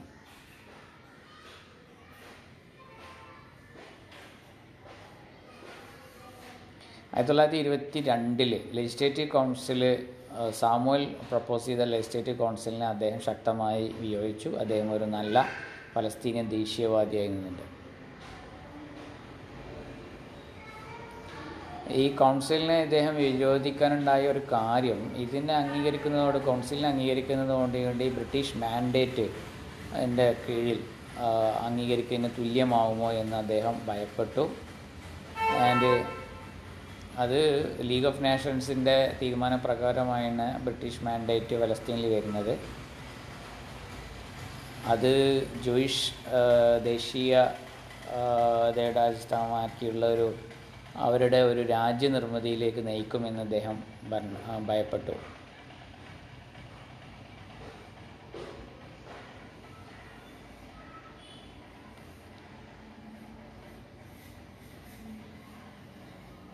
ഇദ്ദേഹം അൽ ഹുസൈനിയുടെ പിൽക്കാല വിപ്ലവ കാലഘട്ടത്തിലുള്ള ഇതുമാണ് നമ്മൾക്ക് ഇതിനകത്ത് പ്രധാനമായിട്ടും ചർച്ച ചെയ്യേണ്ട ഒരു വിഷയം. അത് Arab the Arab revolt and the a turning point എന്നാണ് അതിനെ പറയപ്പെടുന്നത്. ബ്രിട്ടീഷുകാരുടെ pro Zionist Balfour policy would change when the British realise that their interest lay with the Muslim this and not with the Zionist. He further believed that the Palestine, with the help of a fellow Muslim and Arabs, might influence the British through petitions, delegation to London, protests and demonstrations. അദ്ദേഹം മനസ്സിലാക്കിയ ഒരു കാര്യം, ബ്രിട്ടീഷുകാരുടെ ഈ pro Zionist പ്രഖ്യാപനങ്ങളും അതിൻ്റെ Balfour ഡിക്ലറേഷനുമായി ബന്ധപ്പെട്ട അവരുടെ നിലപാടുകളും ഒരു കാര്യം അദ്ദേഹം തിരിച്ചറിഞ്ഞു, ബ്രിട്ടീഷുകാർ എപ്പോഴും ജൂതന്മാർക്ക് അനുകൂലമായിട്ടാണ് നിലകൊള്ളുന്നതെന്നും പലസ്തീൻ അറബികൾക്ക് എതിരാണെന്നുള്ള അദ്ദേഹം തിരിച്ചറിഞ്ഞു. അതുപോലെ തന്നെ അദ്ദേഹത്തിൻ്റെ ഒരു വിശ്വാസം എന്ന് പറഞ്ഞുകഴിഞ്ഞാൽ ഫലസ്തീനികൾ ലണ്ടനിലേക്ക് മറ്റ് മുസ്ലിം അറബികളുമായി സഹകരിച്ചുകൊണ്ട് ബ്രിട്ടീഷുകാരെ സ്വാധീനിക്കുന്നതിന് ആവശ്യമായിട്ടുള്ള നിവേദനങ്ങൾ, പെറ്റീഷനുകളൊക്കെ ലണ്ടനിലേക്ക് അയക്കേണ്ടതുണ്ട്. അതുപോലെ തന്നെ സമാധാനപരമായിട്ടുള്ള പ്രകടനങ്ങളും പ്രചാരണ പ്രവർത്തനങ്ങളും നടത്തുന്നുണ്ട്. അതേസമയം അദ്ദേഹം ശക്തമായിട്ടുള്ള രാഷ്ട്രീയപരമായിട്ടുള്ള വയലൻസിനെ, അക്രമ സംഭവങ്ങളെ അദ്ദേഹം വിരോധിക്കുകയും അതേപോലെ തന്നെ അദ്ദേഹം ശക്തമായിട്ട് വിപ്ലവകരമായിട്ടുള്ള ചെറുത്തുനിൽപ്പിനെ എതിർത്തു പോവുകയും ചെയ്തു എന്നുള്ളതാണ്. പ്രത്യേകിച്ച് പിന്നെ ഏതൊരു വിധത്തിലുള്ള അക്രമ സംഭവങ്ങളെയും എതിർക്കുകയും അതേസമയം അദ്ദേഹം ബ്രിട്ടീഷുകാരുടെ ബ്രിട്ടീഷ് അതോറിറ്റിയെ സഹായിക്കുന്ന നിലപാടിൽ നില അടിയുറച്ച് ഒരു ദേശീയവാദി ആയിരിക്കെ തന്നെ അദ്ദേഹം അതിൽ അടിയുറച്ച് നിൽക്കുകയും ചെയ്തു. അദ്ദേഹത്തിൻ്റെ വാക്കുകളും പ്രവൃത്തികളും ഒരു നോൺ വയലൻ്റ് മെത്തേഡ്സിലൂടെ, പെറ്റീഷൻ, ഡെലിഗേഷൻ, പ്രൊട്ടസ്റ്റ്, ഡെമോൺസ്ട്രേഷൻ പോലുള്ള ജനാധിപത്യപരമായ പ്രവർത്തനത്തിലൂടെ തൻ്റെ രാഷ്ട്രത്തിൻ്റെ അവകാശങ്ങൾ നേടിയെടുക്കണം, ദേശീയ ബോധ നേടിയെടുക്കണമെന്നായിരുന്നു അദ്ദേഹത്തിൻ്റെ ആവശ്യം അതുണ്ടായിരുന്നത്. ആയിരത്തി തൊള്ളായിരത്തി ഇരുപത്തി മൂന്ന് മുതൽ മുപ്പത്താറ് വരെയുള്ള ഒരു കാലഘട്ടത്തിൽ അദ്ദേഹം രണ്ട് മാസ്റ്റേഴ്സിന് അല്ലെങ്കിൽ ബ്രിട്ടീഷുകാർക്കും ഫലസ്തീനികൾക്കും വേണ്ടി പ്രവർത്തിയെടുക്കുന്ന ഒരാളായിപ്പോയി. അദ്ദേഹം തൻ്റെ വിധേയത്വവും അതേപോലെ അദ്ദേഹത്തിൻ്റെ ഭരണപരമായിട്ടുള്ള കഴിവും ബ്രിട്ടീഷുകാർക്ക് നൽകിയതോടൊപ്പം മതപരവും രാഷ്ട്രീയപരമായിട്ടുള്ള അവകാശങ്ങൾക്ക് ഫലസ്തീനികളുടെ കൂടെ അദ്ദേഹം നിലകൊണ്ടു എന്ന് വേണം പറയാം. ആയിരത്തി തൊള്ളായിരത്തി മുപ്പതുകളിൽ വർദ്ധിച്ചു വന്ന ബ്രിട്ടീഷ് വിരുദ്ധ സാധ്യതകളിൽ ഇതിന് രണ്ടിനും മധ്യത്തിലുള്ള ഒരു മധ്യവർത്തിയായിട്ടാണ് മുഫ്തി നിലകൊണ്ടത്. ആയിരത്തി തൊള്ളായിരത്തി മുപ്പത്തി രണ്ടാകുമ്പോൾ his moderate policies and the leadership were challenged by the leaders of Istiqlal and newly emerging party. ഇദ്ദേഹത്തിൻ്റെ ഈ ഒരു പാസീവ് റെസിസ്റ്റൻസിനെ അക്കാലഘട്ടത്തിൽ ഇൻഡിപെൻഡൻസ് എന്ന് പേരുന്ന ഇഷ്തിഖാൽ എന്ന് പറയുന്ന പുതിയ ലീഡേഴ്സ്, പുതിയ പാർട്ടികൾ ശക്തമായിട്ട് വിയോജിക്കുകയുണ്ടായി.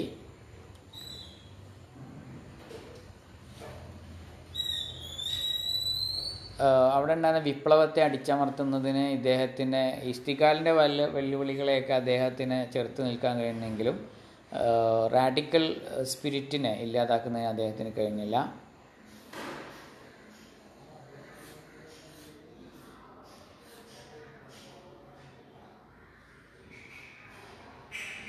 ആയിരത്തി തൊള്ളായിരത്തി മുപ്പത്തി ആറ് ഏപ്രിൽ പതിനഞ്ച് പത്തൊമ്പത് കാലഘട്ടത്തിൽ ശക്തമായിട്ടുള്ള വയലൻസ് നടന്നു ഫലസ്തീനിയൻ പ്രദേശത്ത്.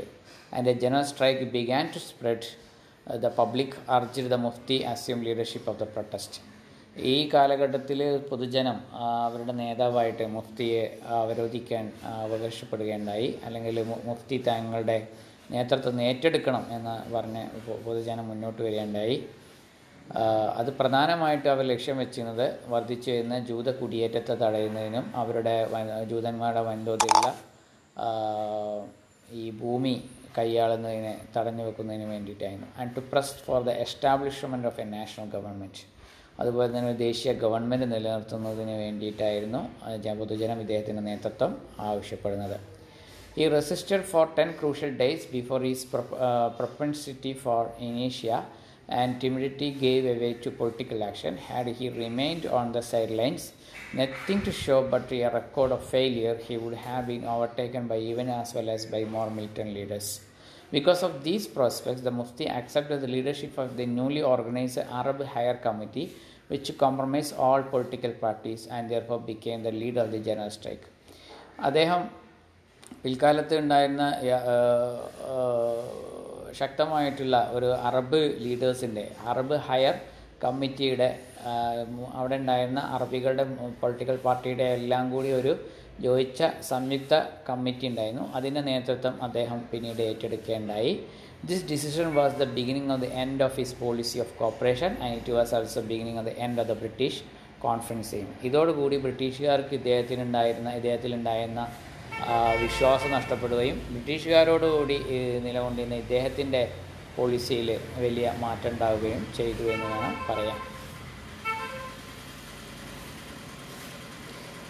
അവിടെ അക്കാലഘട്ടത്തിൽ ശക്തമായിട്ടുള്ള രാഷ്ട്രീയ അക്രമ സംഭവങ്ങളുണ്ടായി. ബ്രിട്ടീഷുകാർ അതിനെ അടിച്ചമർത്തുന്ന സ്ഥിതിവിശേഷം ഉണ്ടായി. വൻതോതിലുള്ള മരണസംഖ്യകൾ വർദ്ധിക്കുന്ന സ്ഥിതി ഉണ്ടായി. ഇത്തരം സ്ഥിതിവിശേഷങ്ങളെ മുഫ്തിയെ ശക്തമായിട്ടുള്ള നിലപാടെടുക്കുന്നതിലേക്ക് നയിച്ചു എന്ന് വേണം പറയാൻ.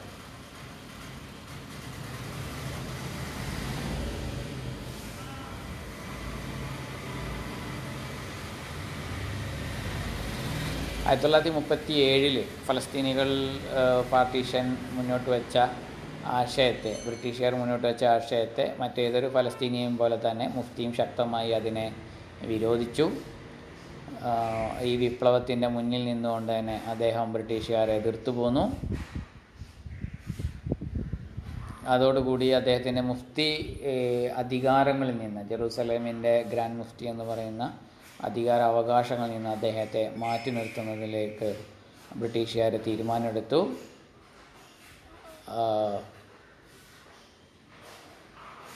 ഈ അക്രമ സംഭവങ്ങളിൽ ഉത്തരവാദിത്തം ഏറ്റെടുത്തുകൊണ്ട് അദ്ദേഹത്തെ അറസ്റ്റ് ചെയ്യുന്നതിനുള്ള തീരുമാനത്തിലേക്കും ബ്രിട്ടീഷുകാർ വരികയുണ്ടായി. പക്ഷേ അദ്ദേഹത്തെ അറസ്റ്റ് ചെയ്യുന്നതിന് മുമ്പ് അദ്ദേഹം ലബനനിലേക്ക് രക്ഷപ്പെടേണ്ടായി. ആയിരത്തി തൊള്ളായിരത്തി മുപ്പത്തിയേഴിൽ ബൈറൂത്തും ഡമസ്കസും കേന്ദ്രമായി അദ്ദേഹം തൻ്റെ വിപ്ലവ പ്രവർത്തനങ്ങൾ തുടർന്നു പോന്നു. ആയിരത്തി തൊള്ളായിരത്തി മുപ്പത്തി എട്ടിൽ ജെറൂസലേം അടക്കമുള്ള സിറ്റീസിൽ ശക്തമായിട്ടുള്ള വിപ്ലവങ്ങൾ സംഘടിപ്പിക്കുകയുണ്ടായി, കലാപം സംഘടിപ്പിക്കുകയുണ്ടായി. പക്ഷേ ഇതെല്ലാം ദിവസങ്ങൾക്കുള്ളിൽ തന്നെ ബ്രിട്ടീഷുകാർ ശക്തമായിട്ടുള്ള സൈനിക വൽക്കരണത്തോടു കൂടി അടിച്ചമർത്തേണ്ടതാണ് ചെയ്തത്.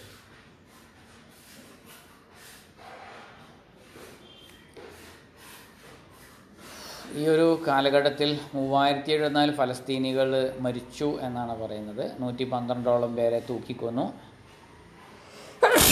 ആയിരത്തി തൊള്ളായിരത്തി മുപ്പത്തി ഒമ്പതിൽ മാത്രം വൻതോതിലുള്ള അടിച്ചമർത്തലുകൾക്ക് ഈ ജനത വിധേയമായി എന്നാണ് പറയുന്നത്. അൽ ഹുസൈനിയുടെ കുടുംബങ്ങളും അതേപോലെ തന്നെ അദ്ദേഹത്തിൻ്റെ ബന്ധുക്കളടക്കം വൻതോതിലുള്ള നാശനഷ്ടം ആൾനഷ്ടം ഈ ഇത്തരം കാലഘട്ടത്തിലുണ്ടായി.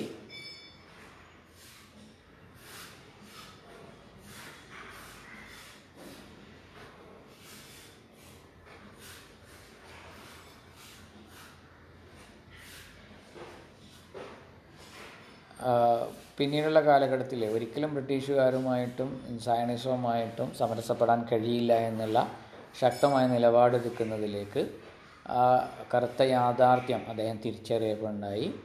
His unwillingness to compromise is exemplified by his rejection of nineteen thirty nine white paper even though its terms restricting Jewish migration to seventy five thousand over five years limit in land sale and planning for an independent Palestine in ten years with a Palestinian majority of two to one were obviously favored to the Palestinians. He escaped to Iraq in October nineteen thirty-nine, having discovered the French chief of police of Syria and Lebanon, where he had been under close observation as a result of British pressure on the French.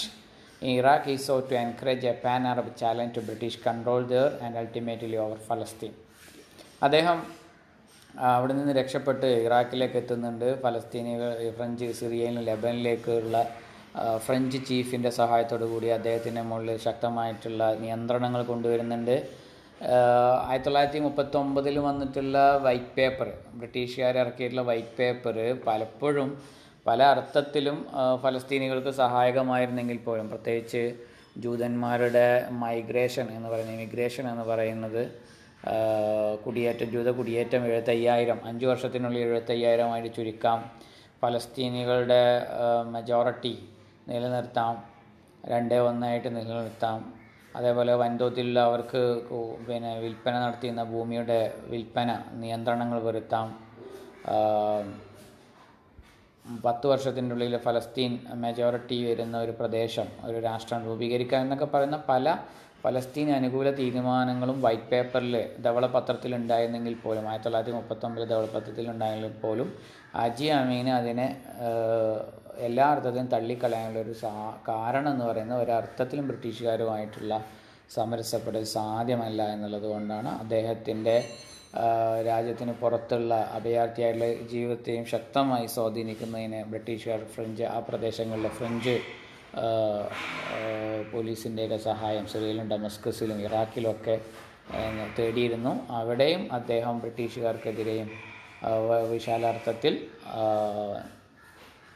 ഫലസ്തീനികളുടെ വിമോചന പോരാട്ടത്തിനും നിലകൊണ്ടു എന്നാണ് പറയുന്നത്.